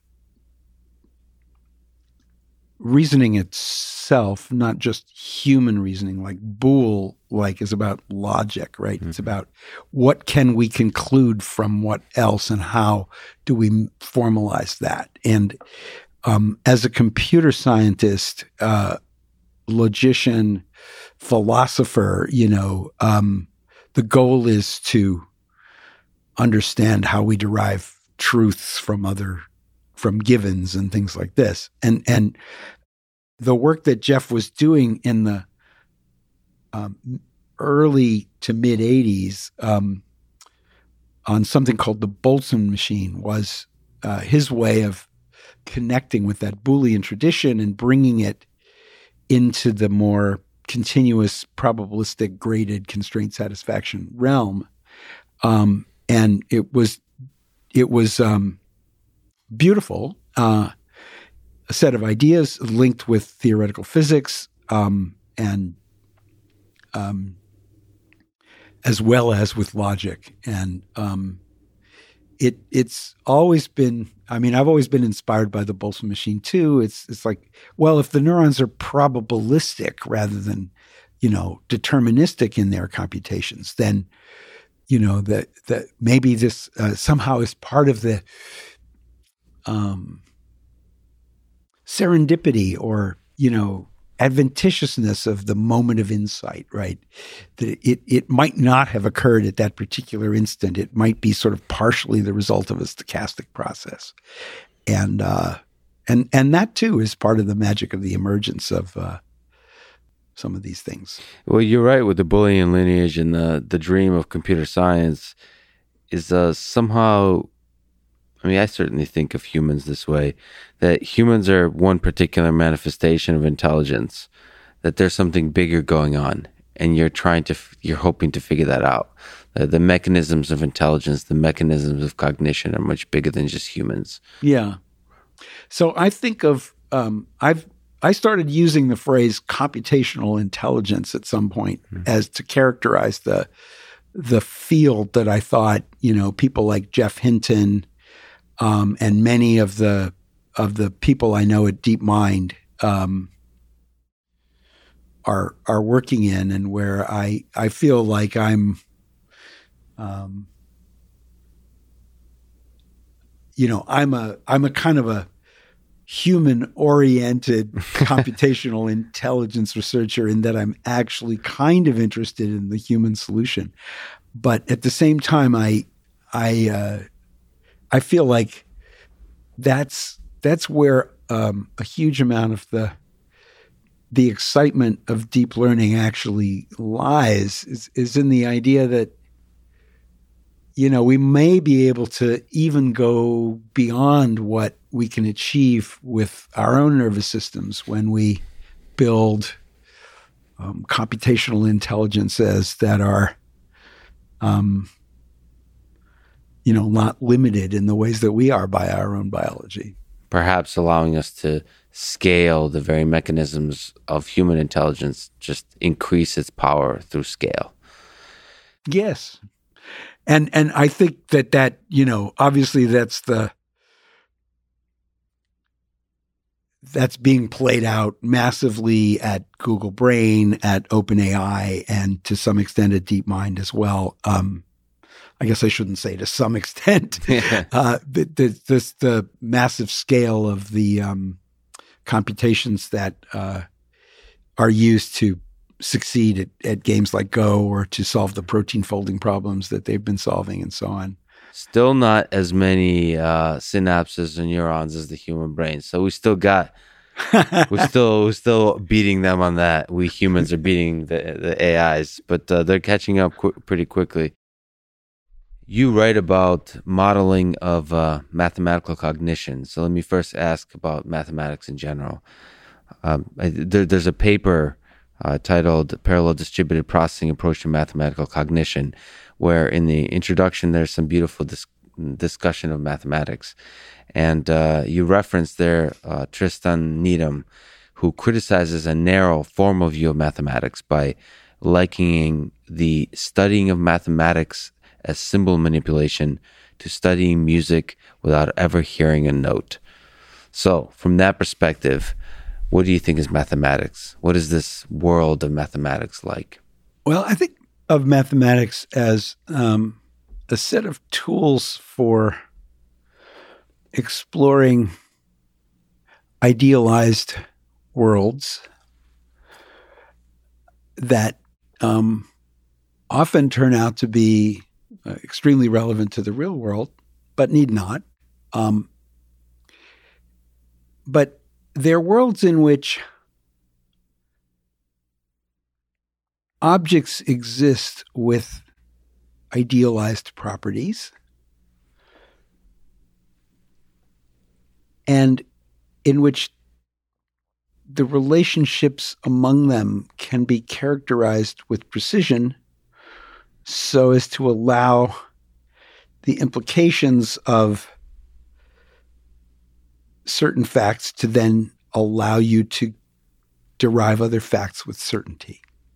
So, you know, if uh, you have two triangles and you know that there is um, uh, an angle in the first one that has the same measure as an angle in the second one, and you know that the lengths of the sides adjacent to that angle in each of the two triangles, uh, the corresponding sides adjacent to that angle are also have the same measure. Then you can then conclude that the triangles are congruent.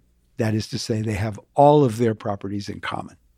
And and that is something about triangles. It's not a f- matter of formulas. These are idealized objects. In fact, you know, we build bridges out of triangles and uh, we understand uh, how to measure the height of something we can't climb by um, extending these ideas about triangles a little further.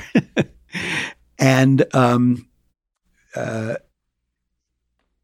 you know all of the ability to um, get a tiny speck of matter launched from uh, the planet Earth to intersect with some tiny, tiny little body way out in way beyond Pluto somewhere at exactly a predicted time and date is is is something that depends on these ideas, right? So, but and and it's actually uh, happening in the real physical world that these ideas make contact with it uh, in those kinds of instances.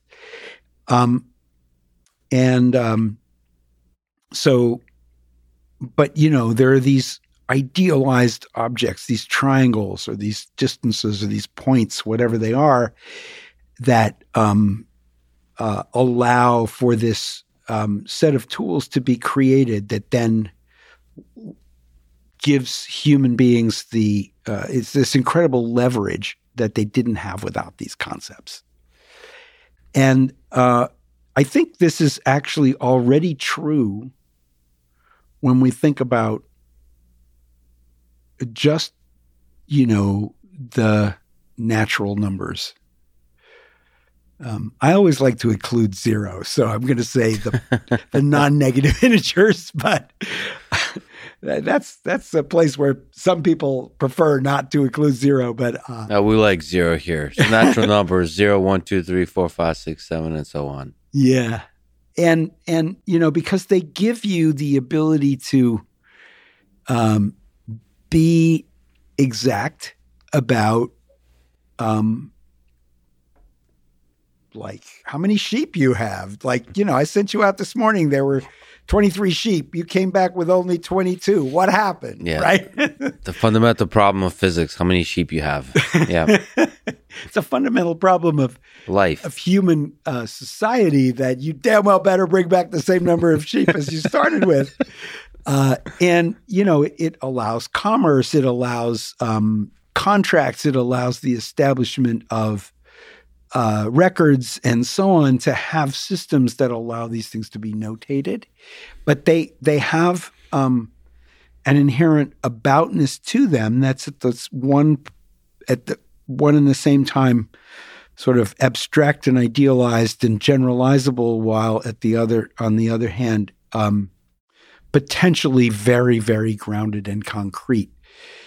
And one of the things that uh, makes for the um, incredible achievements of the human mind is the fact that humans invented these idealized systems that leverage the power of human thought in such a way as to allow all this kind of thing to happen and and so that's what mathematics to me is the development of systems for thinking about uh, the properties and relations among uh, sets of idealized objects and um, uh, you know the the mathematical notation system that we unfortunately focus way too much on is um, just our way of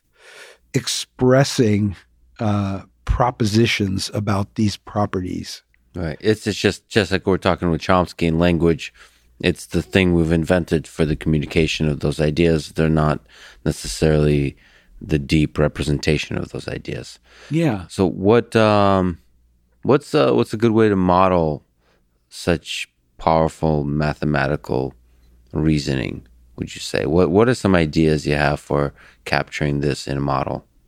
The insights that human mathematicians have had is a combination of the kind of the intuitive kind of connectionist like knowledge that makes it so that something is just like obviously true so that you don't have to think about why it's true, that then makes it possible to then take the next step and ponder and reason and figure out something that you previously didn't have that intuition about, it then ultimately becomes a part of the intuition that the next generation of mathematical thinkers have to ground their own thinking on so that they can extend the ideas even further. I came across this quotation uh, from Henri Poincaré while I was um, walking in the in the woods with my wife in a, a state park in Northern California uh, late last summer. And what it said on the bench was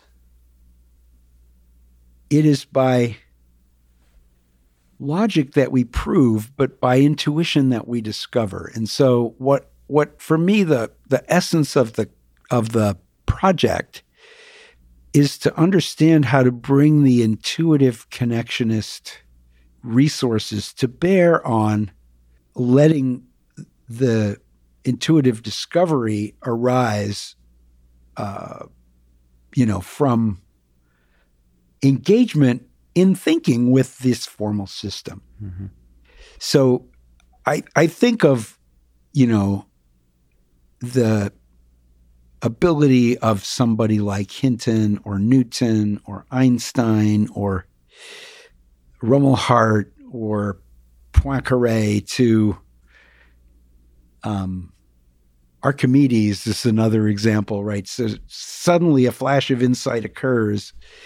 It's it's like the constellation of all of these simultaneous constraints that somehow or other causes the mind to settle into a, a novel state that it never did before and and give rise to a new idea um, that you know then you can say okay well now how can i prove this? You know how do i write down the steps of that theorem that that allow me to make it rigorous and certain. And so I feel like the the kinds of things that we're beginning to see um, deep learning systems do of their own accord kind of gives me this feeling of of um, I don't know hope or encouragement that ultimately um, it'll all uh, happen. Um, so, in, in, particular, as uh, many people now have have uh, become really interested in thinking about, you know, neural networks that have been trained with massive amounts of text.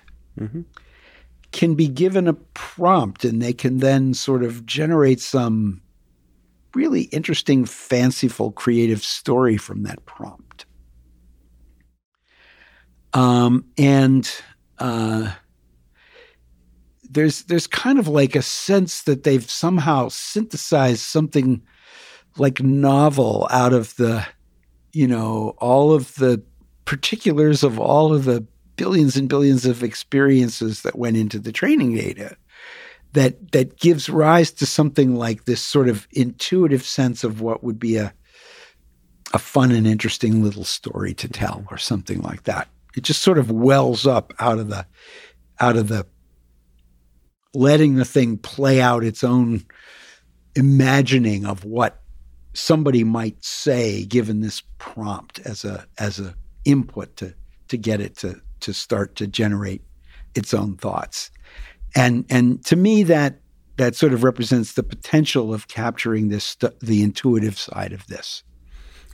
Yeah, and there's other examples. I don't know if you find them as captivating as, you know, on the DeepMind side with Alpha Zero, if you study chess, the kind of solutions that it has come up in terms of chess, it, it, it is, it, it, there's novel ideas there. It feels very, uh, like there's brilliant moments of insight.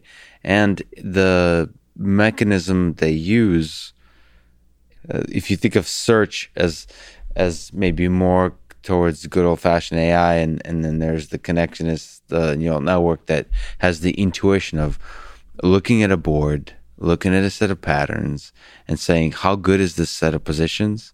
And the next few positions, how good are those? And that's it. And those, that's just an intuition. Um, yeah, gra- yeah. Grandmasters have this, an understanding positionally, tactically, how good the situation is, how how can it be improved, without doing this full like deep search, um, and then maybe doing a little bit of the what uh, human chess players call calculation, which is the search, mm-hmm. taking a particular set of steps down the line to see how they unroll. But there there is moments of genius in those systems too. So that's another hopeful illustration that from neural networks can emerge this novel creation of an idea. Yes, and I think that you know I think Demis Hassabis is um, you know he's spoken about those things. He uh, I heard him uh, describe a, a move that was made in in one of the Go matches against Lee Sedol in this very, in a very similar way, and and um, it caused me to become really excited to kind of collaborate with some of those guys at, at DeepMind. Um, so I think though that what what I like to really emphasize here is one part of what I like to emphasize about mathematical cognition, at least, is that philosophers and logicians going back three or even a little more than 3,000 years ago began to develop these formal systems and gradually the whole idea about thinking formally got constructed. Um, and, you know, it's preceded Euclid, um, certainly present in the work of Thales and others. And I'm not the world's leading expert in all the details of that history, but Euclid's elements were the the kind of the touch point of a of a coherent document that sort of laid out this idea of an actual formal system within which these objects were characterized and the um, the system of uh, inference that um, allowed new truths to be derived from others was sort of like established as a paradigm. And um, what what I find interesting is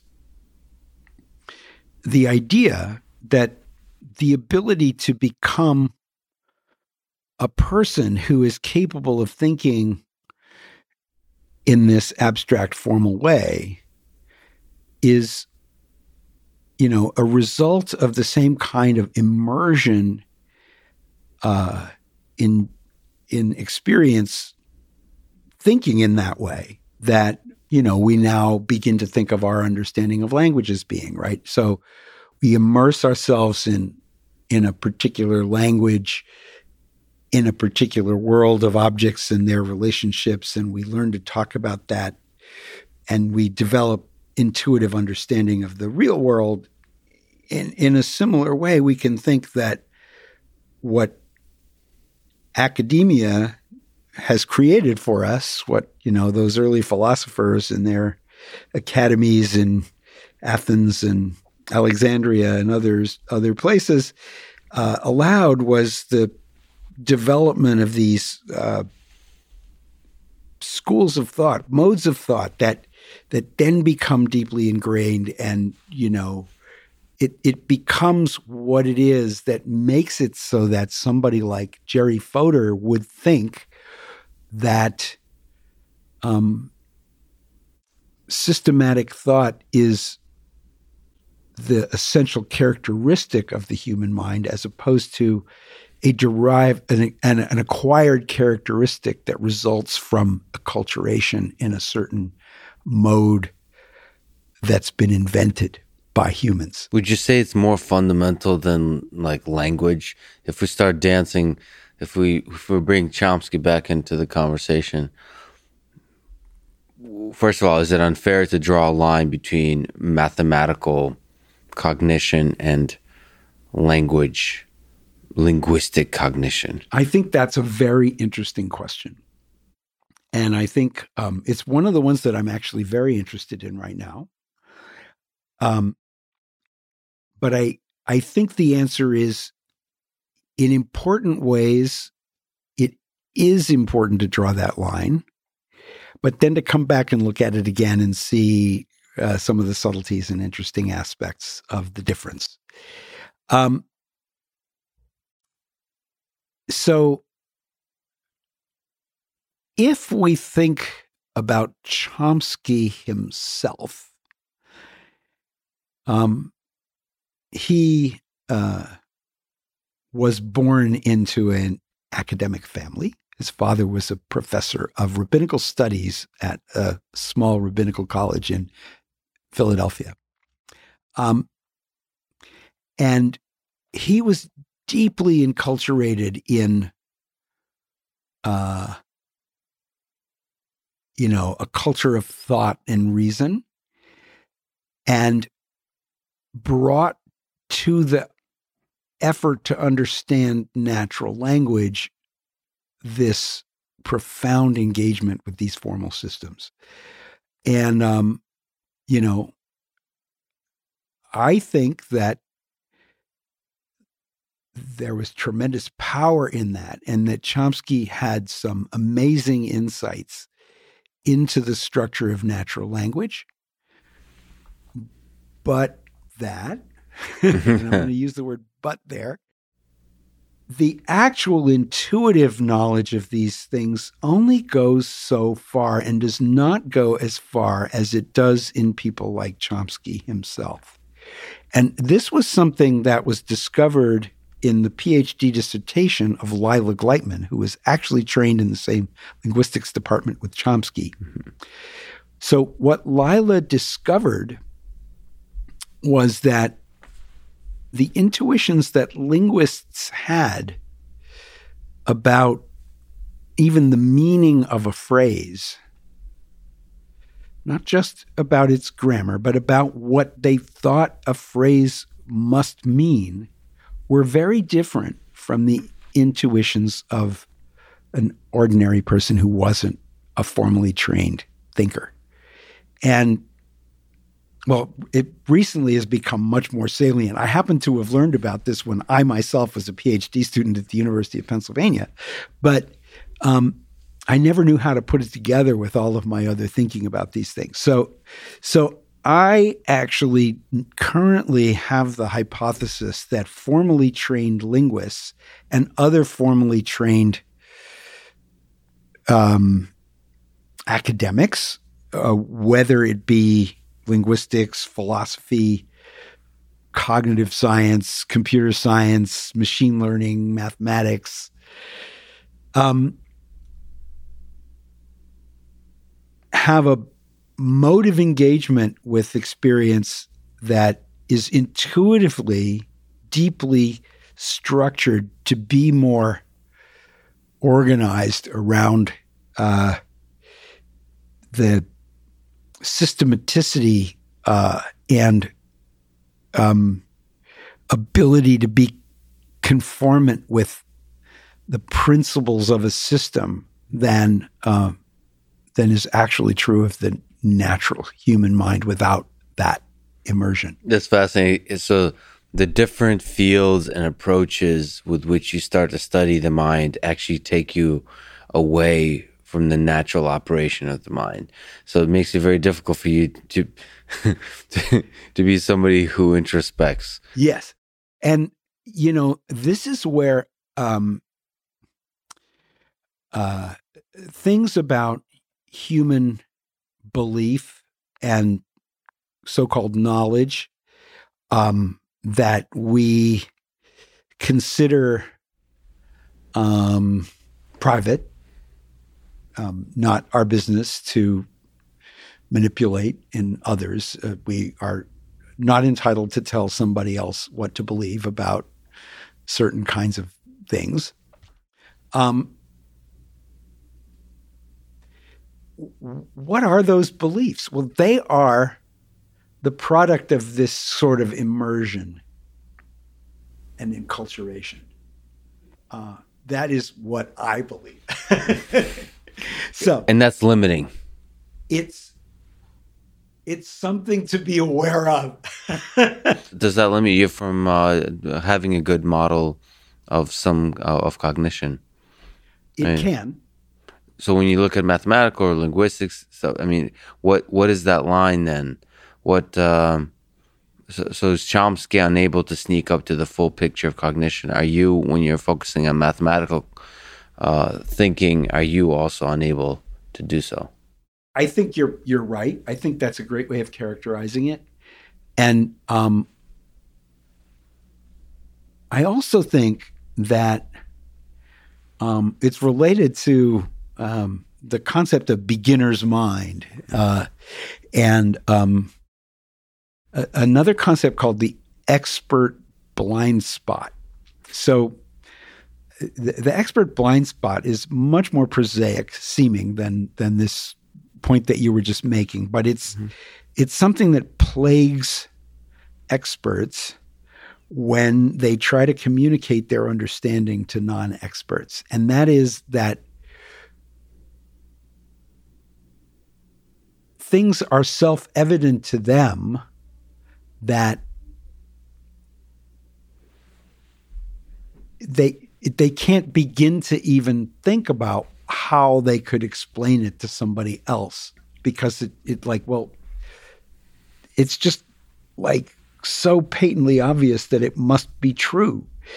And um you know like um when Kronecker said God made the natural numbers all else is the work of man he was expressing that that intuition that um, somehow or other, you know, the basic fundamentals of discrete quantities being countable and enumerable and you know indefinite in number um, was was not something that had to be discovered. Um, but he was wrong. It turns out that uh, many cognitive scientists agreed with him for a time. There was a long period of time where there were, where um, you know, the natural numbers were considered to be a part of the innate endowment of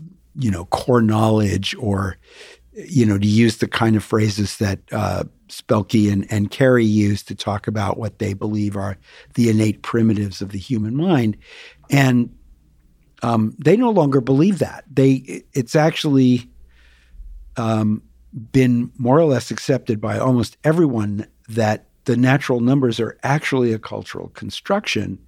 And it's it's so interesting to go back and sort of like study those few people who still exist who you know who don't have those systems. So so this is just an example to me, and where you know a certain mode of thinking about language itself or a certain mode of thinking about geometry and those kinds of relations so it becomes so second nature that you don't know what it is that you need to teach. And um and in fact we don't really teach it all that explicitly anyway. And it's it's you know y- y- you take a math class, the professor sort of teaches it to you the way they understand it.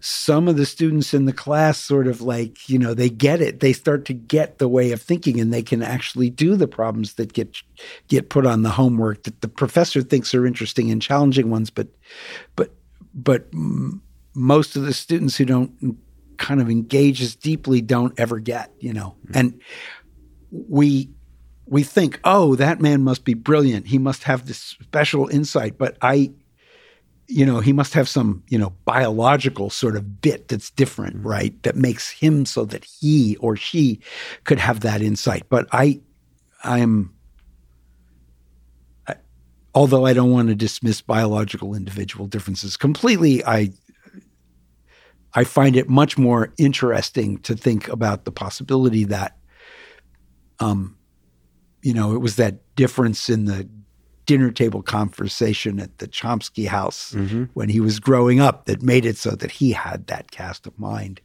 Yeah, and uh, there's there's a few topics we talked about that kind of interconnect because I wonder the better I get at certain things, we humans, the deeper we understand something, what are you starting to then miss about the rest of the world? We talked about um, uh, David and his uh, degenerative mind, and you know when you look in the mirror and wonder how different am I am I cognitively from the man I, I was a month ago, from the man I was a year ago, like what, you know, if I can. Um, having thought about language if I'm Chomsky for, for 10, 20 years, what am I no longer able to see? What is in my blind spot and how big is that? And then to somehow be able to leap back out of your deep, like, structure that you formed for yourself about thinking about the world, leap back and look at the big picture again, or, or jump out of the, your current way of thinking, um, and be able to introspect, like, what are the limitations of your mind? Are how is your mind less powerful than it used to be or more powerful or different powerful in different ways so that that seems to be a, a difficult thing to do because we're living we're looking at the world through the lens of our mind right to step mm. outside and introspect is difficult but it seems necessary if yes. you want to make progress you know one of the threads of psychological research that's always been very um, I don't know, important to me to be aware of is is is the idea that um, our explanations of our own behavior aren't necessarily um, actually part of the causal process that caused that behavior to occur, mm. or even um, valid observations of the set of constraints that led to the outcome, but they are post hoc rationalizations that we can give based on information at our disposal about what might have contributed to the result that we came to uh, when asked. And um, so this this is an idea that was introduced in a very important paper by Nisbett and Wilson about you know the limits on our ability to to uh, be aware of the factors that cause us to make the choices that we make. Um, and um, you know i think it's it's uh, it's something that we really ought to be much more um, cognizant of in general as human beings is that our own insight into exactly why we hold the beliefs that we do and we hold the attitudes and make the choices and and and feel the feelings that we do is not something that we um we totally control or totally observe. And um it's subject to you know uh, our culturally transmitted understanding of what it is that is the mode that we give to explain uh, these things uh, when asked to do so as much as it is about anything else. And so, it, it, even our ability to inter- introspect and think we have access to our own thoughts is a product of, of culture and uh, belief, you know, practice. So, let me ask you the big uh, question of advice. So you've you've lived an incredible life in terms of the ideas you've put out into the world, in terms of the trajectory you've taken through your career, through your life. What advice would you give to young people today, in high school and college, about um, how to have a career or how to have a life they can be proud of? Finding the thing that you are intrinsically motivated to engage with and then celebrating that discovery is is what uh, what it's all about. Uh, when when when I was in college, I struggled with that. I I um I had thought I wanted to be a psychiatrist, because I, I think I was interested in human psychology in high school, and it, it, at that time the only sort of information I had that had anything to do with the psyche was, you know, Freud and Erich Fromm and sort of popular psychiatry mm-hmm. kinds mm-hmm. of things. And so, well, they were psychiatrists, right? So I had to be a psychiatrist. And uh, that meant I had to go to medical school. And I, I got to college and I find myself t- taking, you know, the first semester of a three quarter physics class and it was mechanics. And this was so far from what it was I was interested in. But it was also too early in the morning in the winter cl- quart semester. So I, I, never made it to the physics class.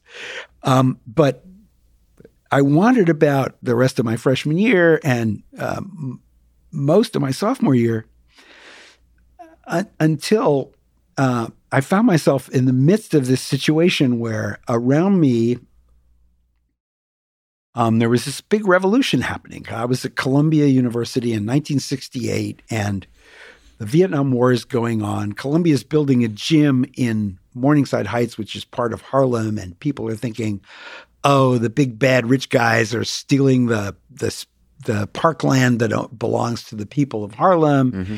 and um, you know they're part of the military industrial complex, which is enslaving us and sending us all off to war in Vietnam. And um, so there was a big revolution that involved a confluence of black activism and, you know, SDS and social justice, and the whole university blew up and got shut down. And um, I got a chance to sort of think about why people were behaving the way they were in this context. and I you know, I happen to have taken mathematical statistics. I happen to have been taking psychology that quarter at just Psych 1. And somehow things in that space all ran together in my mind and got me really excited about, about asking questions about why people, what made certain people go into the buildings and not others and things like that. And so suddenly I had a path forward that, uh, and I had just been wandering around aimlessly. And at the different points in my career, you know, when I think, okay, well, should I take this class or should I just read that book about some idea that I want to understand better, you know? Or should I should I pursue the thing that excites me and interests me or should I, you know, meet some requirement? You know, that's I always did the latter. So I ended up my my professors in psychology were thought I was great. They wanted me to go to graduate school. Um, they they nominated me for Phi Beta Kappa, and I went to the Phi Beta Kappa in the ceremony, and this guy came up. Oh, he said, "Oh, are you Magna Summa?" And I wasn't even getting honors based on my grades. They just happened to have thought I was interested enough in ideas to belong to Phi Beta Kappa. So, I mean, would it be fair to say you kind of stumbled around a little bit uh, through accidents of uh, too early morning of classes in physics and so on until you discovered intrinsic motivation, as you mentioned, and then that's it. It hooked you, and then you celebrate the fact that this happens to yeah. human beings. And yeah, like, like uh, and what is it that made what I did intrinsically motivating to me? Well, that's interesting, and I don't know all the answers to it, and I don't think uh, I want to. I I want anybody to think that um, you should be sort of in any way. I don't know, sanctimonious or anything about it. You know, it's like I really enjoyed doing statistical analysis mm-hmm. of data. I really enjoyed running my own experiment, which was what I got a chance to do in the psychology department that chemistry and physics had never.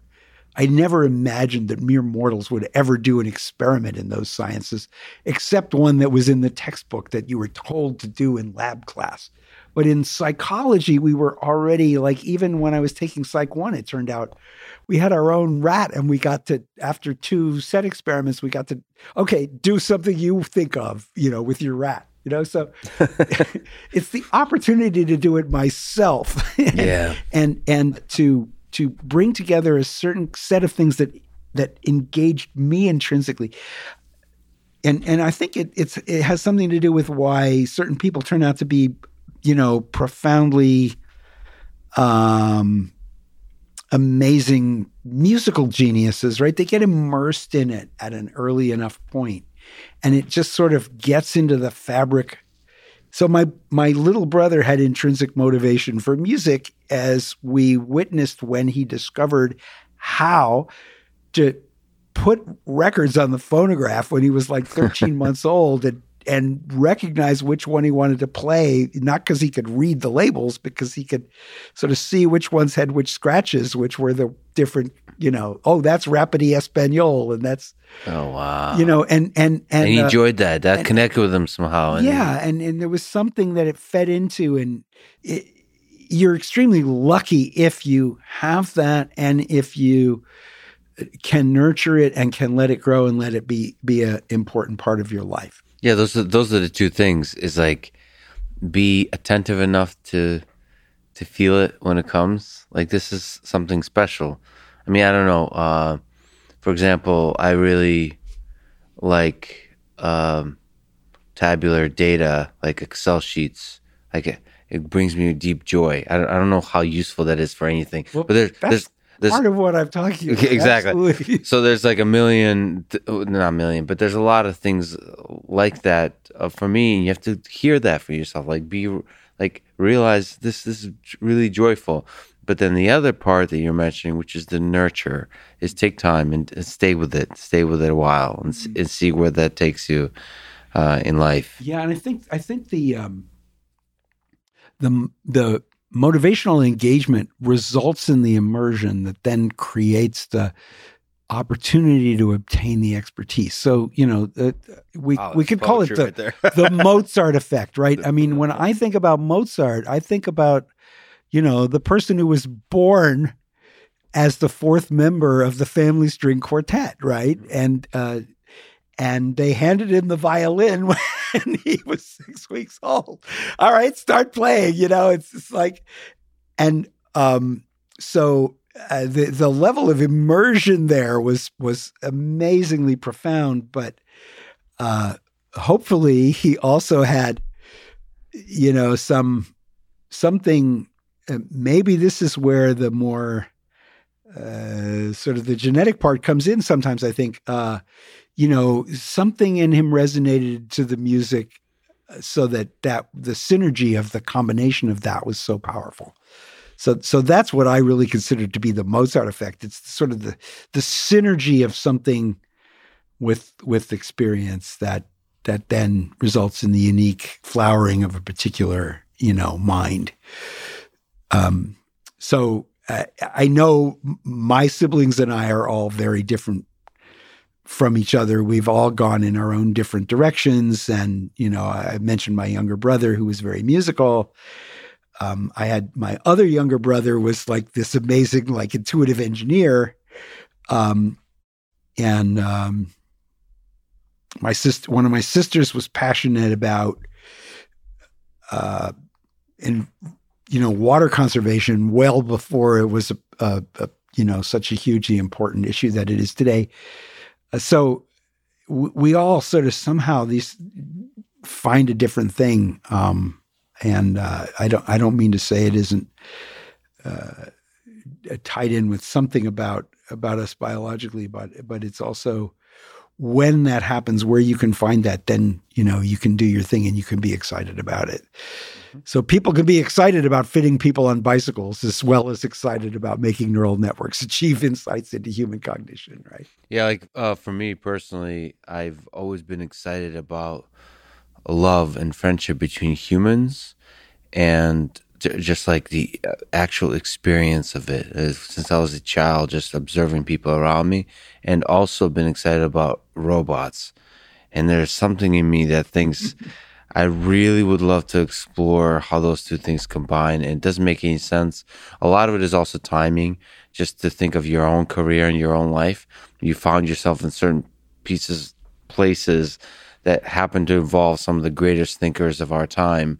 And so it just worked out that like you guys Yeah. developed those ideas and there may be a lot of other people similar to you and they were brilliant and they never found that, that right connection and place to where they the ideas could flourish so it's timing it's place it's uh, it's people and uh, ultimately the whole ride you know it's uh, undirected uh, can i ask you about something you mentioned in terms of psychiatry when you were younger because i, I had a similar experience of of uh, you know reading Freud and uh, Carl Jung and just you know those kind of po- popular psychiatry uh, ideas.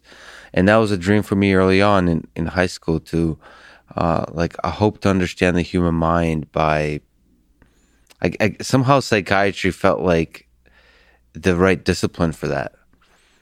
Does that make you sad that psychiatry is not the the the mechanism by which you want to are able to explore the human mind so for me i was a little bit disillusioned because of how much um, prescription medication and biochemistry is involved in the discipline of psychiatry, as opposed to the dream of the the Freud like use the mechanisms of language to explore the human mind.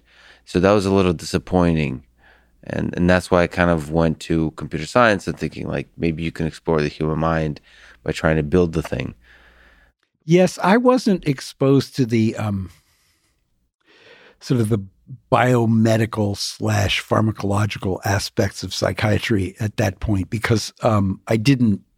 I dropped out of that whole idea the physics pre med okay, that gotcha. I never even found out about that until much later.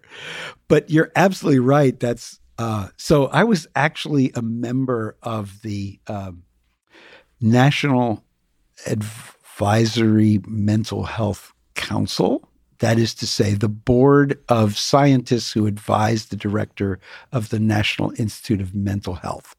And that was around the year 2000. And in fact, um, at that time, the man who came in as the new director, I had been on this board for a year when he came in, um, said, okay, schizophrenia is a biological illness. It's a lot like cancer. We've made huge strides in curing cancer, and that's what we're going to do with schizophrenia. We're going to find the medications that are going to cure this disease, and we're not going to listen to anybody's grandmother anymore. And, um, you know, good old behavioral psychology is not something we're going to support any further. And um, you know, he he uh, completely alienated me from the institute and from all of its prior policies, which had been much more holistic, I think, really at some level. And and basically, and, and the the other people on the board were like psychiatrists, right? And, uh, very biological psychiatrists. Mm-hmm. It didn't pan out, right? That that that nothing has changed in, right. in our ability to uh, to help people with mental illness. Uh, and um, so, twenty years later, that that that particular path uh, was a dead end, as far as I can tell. Well, there's some aspect to, uh, and sorry to romanticize the whole philosophical conversation about the human mind, but to me, psychiatrists for a time held the flag of we're the deep thinkers in the same way that physicists are the deep thinkers about the nature of reality, psychiatrists are the deep thinkers about the nature of the human mind. And I think that flag has been taken from them and carried by people like you. Uh, it's like it's more in the cognitive psychology, especially when you have a foot in the computational view of the world, because you can both build it. You can like intuit about the functioning of the mind by building little models and being able to say mathematical things and then deploying those models, especially in computers, to say, does this actually work? And they do little like experiments. And then some combination of neuroscience where you're starting to actually be able to observe, you know, do certain experiments on, on human beings and observe how the, the, uh, the brain is actually functioning. And there, using intuition, you can start being the philosopher. Like Richard Feynman is the philosopher a cognitive uh, psychologist can become the philosopher, and psychiatrists become much more like doctors. They're like very medical. They help people with medication, bio, biochemistry, and so on. But they are no longer the the the the book writers and the philosophers, which of course I admire. The I, I admire the Richard Feynman ability to do great low level uh, mathematics and physics and the high level philosophy. Yeah, I think it was uh, Fromm and Jung more than Freud that was sort of initially kind of like made me feel like, oh, this is really amazing and interesting, and um, I want to explore it further. I actually, when I got to college and I lost that thread, I I found more of it in sociology and literature than I did in any place else. So I took quite a lot of both of those disciplines as an undergraduate. Um, and, you know, I was actually deeply ambivalent about the psychology because I was doing experiments after the initial flurry of interest in why people would occupy buildings during a insurrection and consider you know uh, be be sort of like so overcommitted to their beliefs. But I ended up in in the psychology laboratory running experiments on pigeons and and so I had these profound sort of like dissonance between okay the kinds of issues that would be explored when I was thinking about uh, what I read about in in modern British literature um, versus what I could study with my pigeons in the laboratory.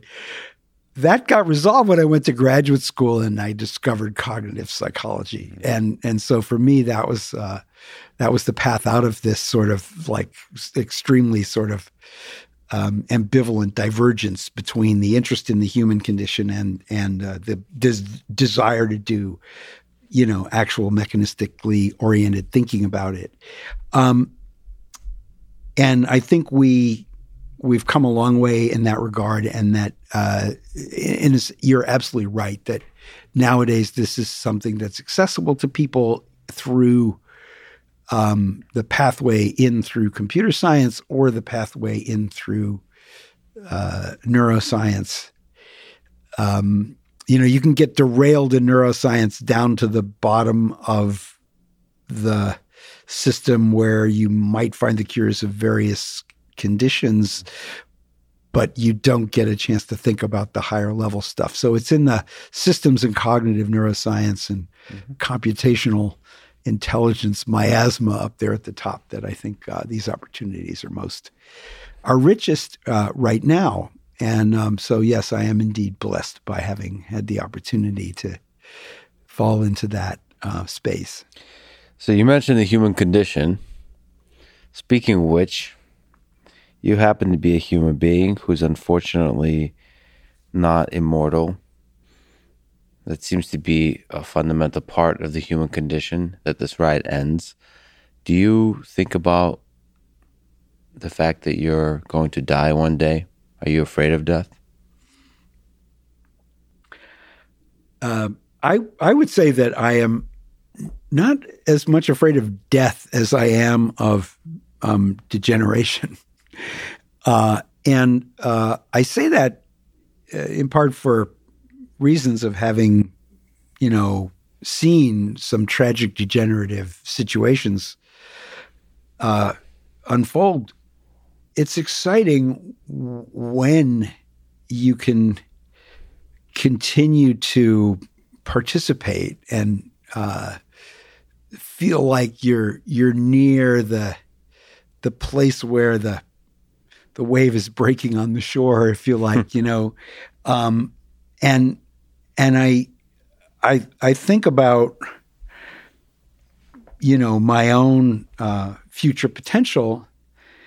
Um, if if I were to undergo a, a begin to suffer from dementia uh, Alzheimer's disease or semantic dementia or some other condition, you know, I would sort of gradually lose the thread of that ability, and um, uh, so so one can live on for several for a decade after you know sort of having to retire because one no longer has uh, these kinds of um, abilities to engage. And uh, I think that's the thing that I feared the most. the losing of that, like the that that um, the the breaking of the way, the flourishing of the mind, where you you have these ideas and they're swimming around, you're able to play with them. And yeah, and and and, and, and collaborate with other people who you know are themselves uh, um, really helping to push these ideas forward. So, yeah. What about the edge of the cliff? The uh, the end. I mean, the the mystery of it. The, the I mean, the migrated con- sort of conception of mind and uh, you know, sort of continuous sort of way of thinking about most things makes it so that uh, to to me the the the um, the discreteness of that transition is less less less less apparent than it seems to be to most people. I see. I see. Yeah. Um, yeah. I wonder. So I don't know if you know the work of Ernest Becker and, and so on. I wonder what what role mortality and our ability to be cognizant of it, anticipate it, and perhaps be afraid of it. What role that plays in in our well, reasoning I, of the world. I think that it it can be motivating to people to think they have a limited period left. Um, I think in in my own case, you know, it it's like seven or eight years ago now that I was I was sitting around doing experiments on decision making that were um, satisfying in a certain way because I could really get closure on what whether the model fit the data perfectly or not. And I could see how one could test, you know, the predictions in monkeys as well as humans and really see what the neurons were doing. But I just realized, hey, wait a minute, you know, I may only have about 10 or 15 years left here. And I don't feel like I'm getting towards the answers to the really interesting questions while I'm doing this this particular level of work. And that's when I said to myself, okay, um, let's pick something that's hard. yeah. you know, so that's when I started working on mathematical cognition. Mm-hmm. And um, I, I, I think it was more in terms of, well, I got 15 more years possibly of useful life left. Let's imagine that it's only 10. I, am actually getting close to the end of that now, maybe three or four more years. Mm-hmm. Um, but I'm beginning to feel like, well, I probably have another five after that. So okay, I'll give myself another another six or eight. Um, but a deadline is looming, and therefore it's not going to go on forever. Yeah, and so um, so uh, yeah, I got to keep um, thinking about the questions that I think are the interesting and important ones for sure. What do you hope your legacy is? You've done some incredible work in your life as a man, as a scientist when uh, the aliens and the human civilization is long gone and the aliens are reading the encyclopedia about the human species, what do you hope is the paragraph written about you? I, I would want it to sort of highlight um, a, a couple things uh, that I was, you know, able to see um, one path that was more exciting to me than the one that seemed already to be there for a cognitive psychologist, you know, but not for any super special reason other than that I'd had the right context prior to that, but that I had gone ahead and followed that lead, you know, and then I forget the exact wording, but I I said uh, in this preface that the the joy of science is the moment in which you know a partially formed thought in the mind of one person gets crystallized a little better in the discourse and becomes the foundation of some exciting concrete piece of actual scientific progress. And I feel like that, you know, moment happened when Rumelhart and I were doing the interactive activation model and when Rumelhart heard Hinton talk about gradient descent and um, having the objective function to guide the learning process. And um, it it happened a lot in that period, and I I sort of seek that kind of thing in my uh, collaborations with my students, right? So, um, you know, the idea that this is a person who uh, contributed to science by finding exciting collaborative opportunities to engage with other people through um, is something that uh, I certainly hope is part of the paragraph. And uh, like you said, taking a step maybe in directions that are non non obvious. So it's the, the old Robert Frost road less taken. So maybe because you said like this incomplete initial idea, that step you take is a little bit uh, off the beaten path. If if I could just say one more thing here, Sure. I uh, th- this was something that really contributed to energizing me in a way that I uh, that I, I feel it would be useful to share. I Mhm. uh, my my PhD dissertation project was completely I- I- empirical experimental project, and I I wrote a paper based on the the two main experiments that were the core of my dissertation, and I submitted it to a journal. And uh, at the end of the paper, I had a little section where I laid out my um, the beginnings of my theory about what I thought was going on that would explain the data that I had collected. And uh, I had submitted the paper to the Journal of Experimental Psychology. So I got back a, a letter from the editor saying, Thank you very much. These are great experiments, we'd love to publish them in the journal. Uh, but what we'd like you to do is to leave the theorizing to the theorists and um, take that part out of the paper. And so I did. I took that part out of the paper. Uh,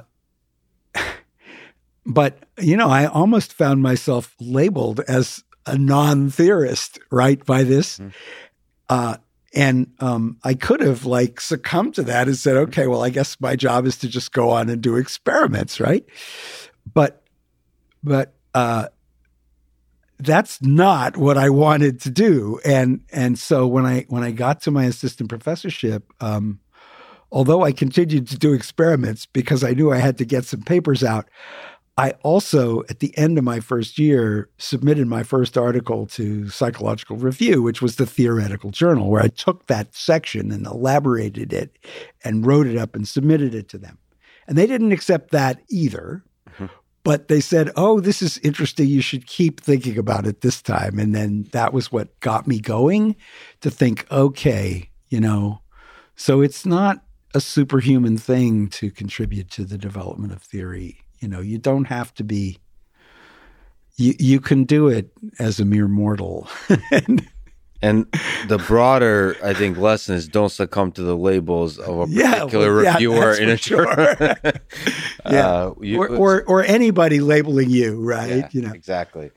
I mean that. Yeah, exactly. And then you, especially as you become successful, you'll label labels get assigned to you for that. You're successful for yeah, that I'm thing, a connectionist or Yeah. a cognitive scientist and not a neuroscientist. and then you can you can completely. That's just that's the stories of the past. You're today a new person that can completely revolutionize in totally new areas. So don't let those labels um, hold you back. Well, let me ask the big question. Um, when you look at into the, you, you said it started with Columbia trying to observe these humans and they're doing weird stuff, and you want to know why are they doing this stuff. So let's zoom out even bigger at the hundred plus billion people who've ever lived on Earth. Wh- why do you think we're all doing what we're doing? What do you think is the meaning of it all? The big why question. We seem to be very busy doing a bunch of stuff, and we seem to be uh, kind of directed towards somewhere. Um, but why? Well, um, I myself think that we make meaning for ourselves and that um, we find inspiration in the meaning that other people have made in the past. Uh, you know, and the, the great uh, religious thinkers uh, of the first millennium BC and, you know, few few that came in the early part of the second uh, millennium, uh, you know, laid down some important foundations for us. Um, but I, I, I do believe that you know we are uh, an emergent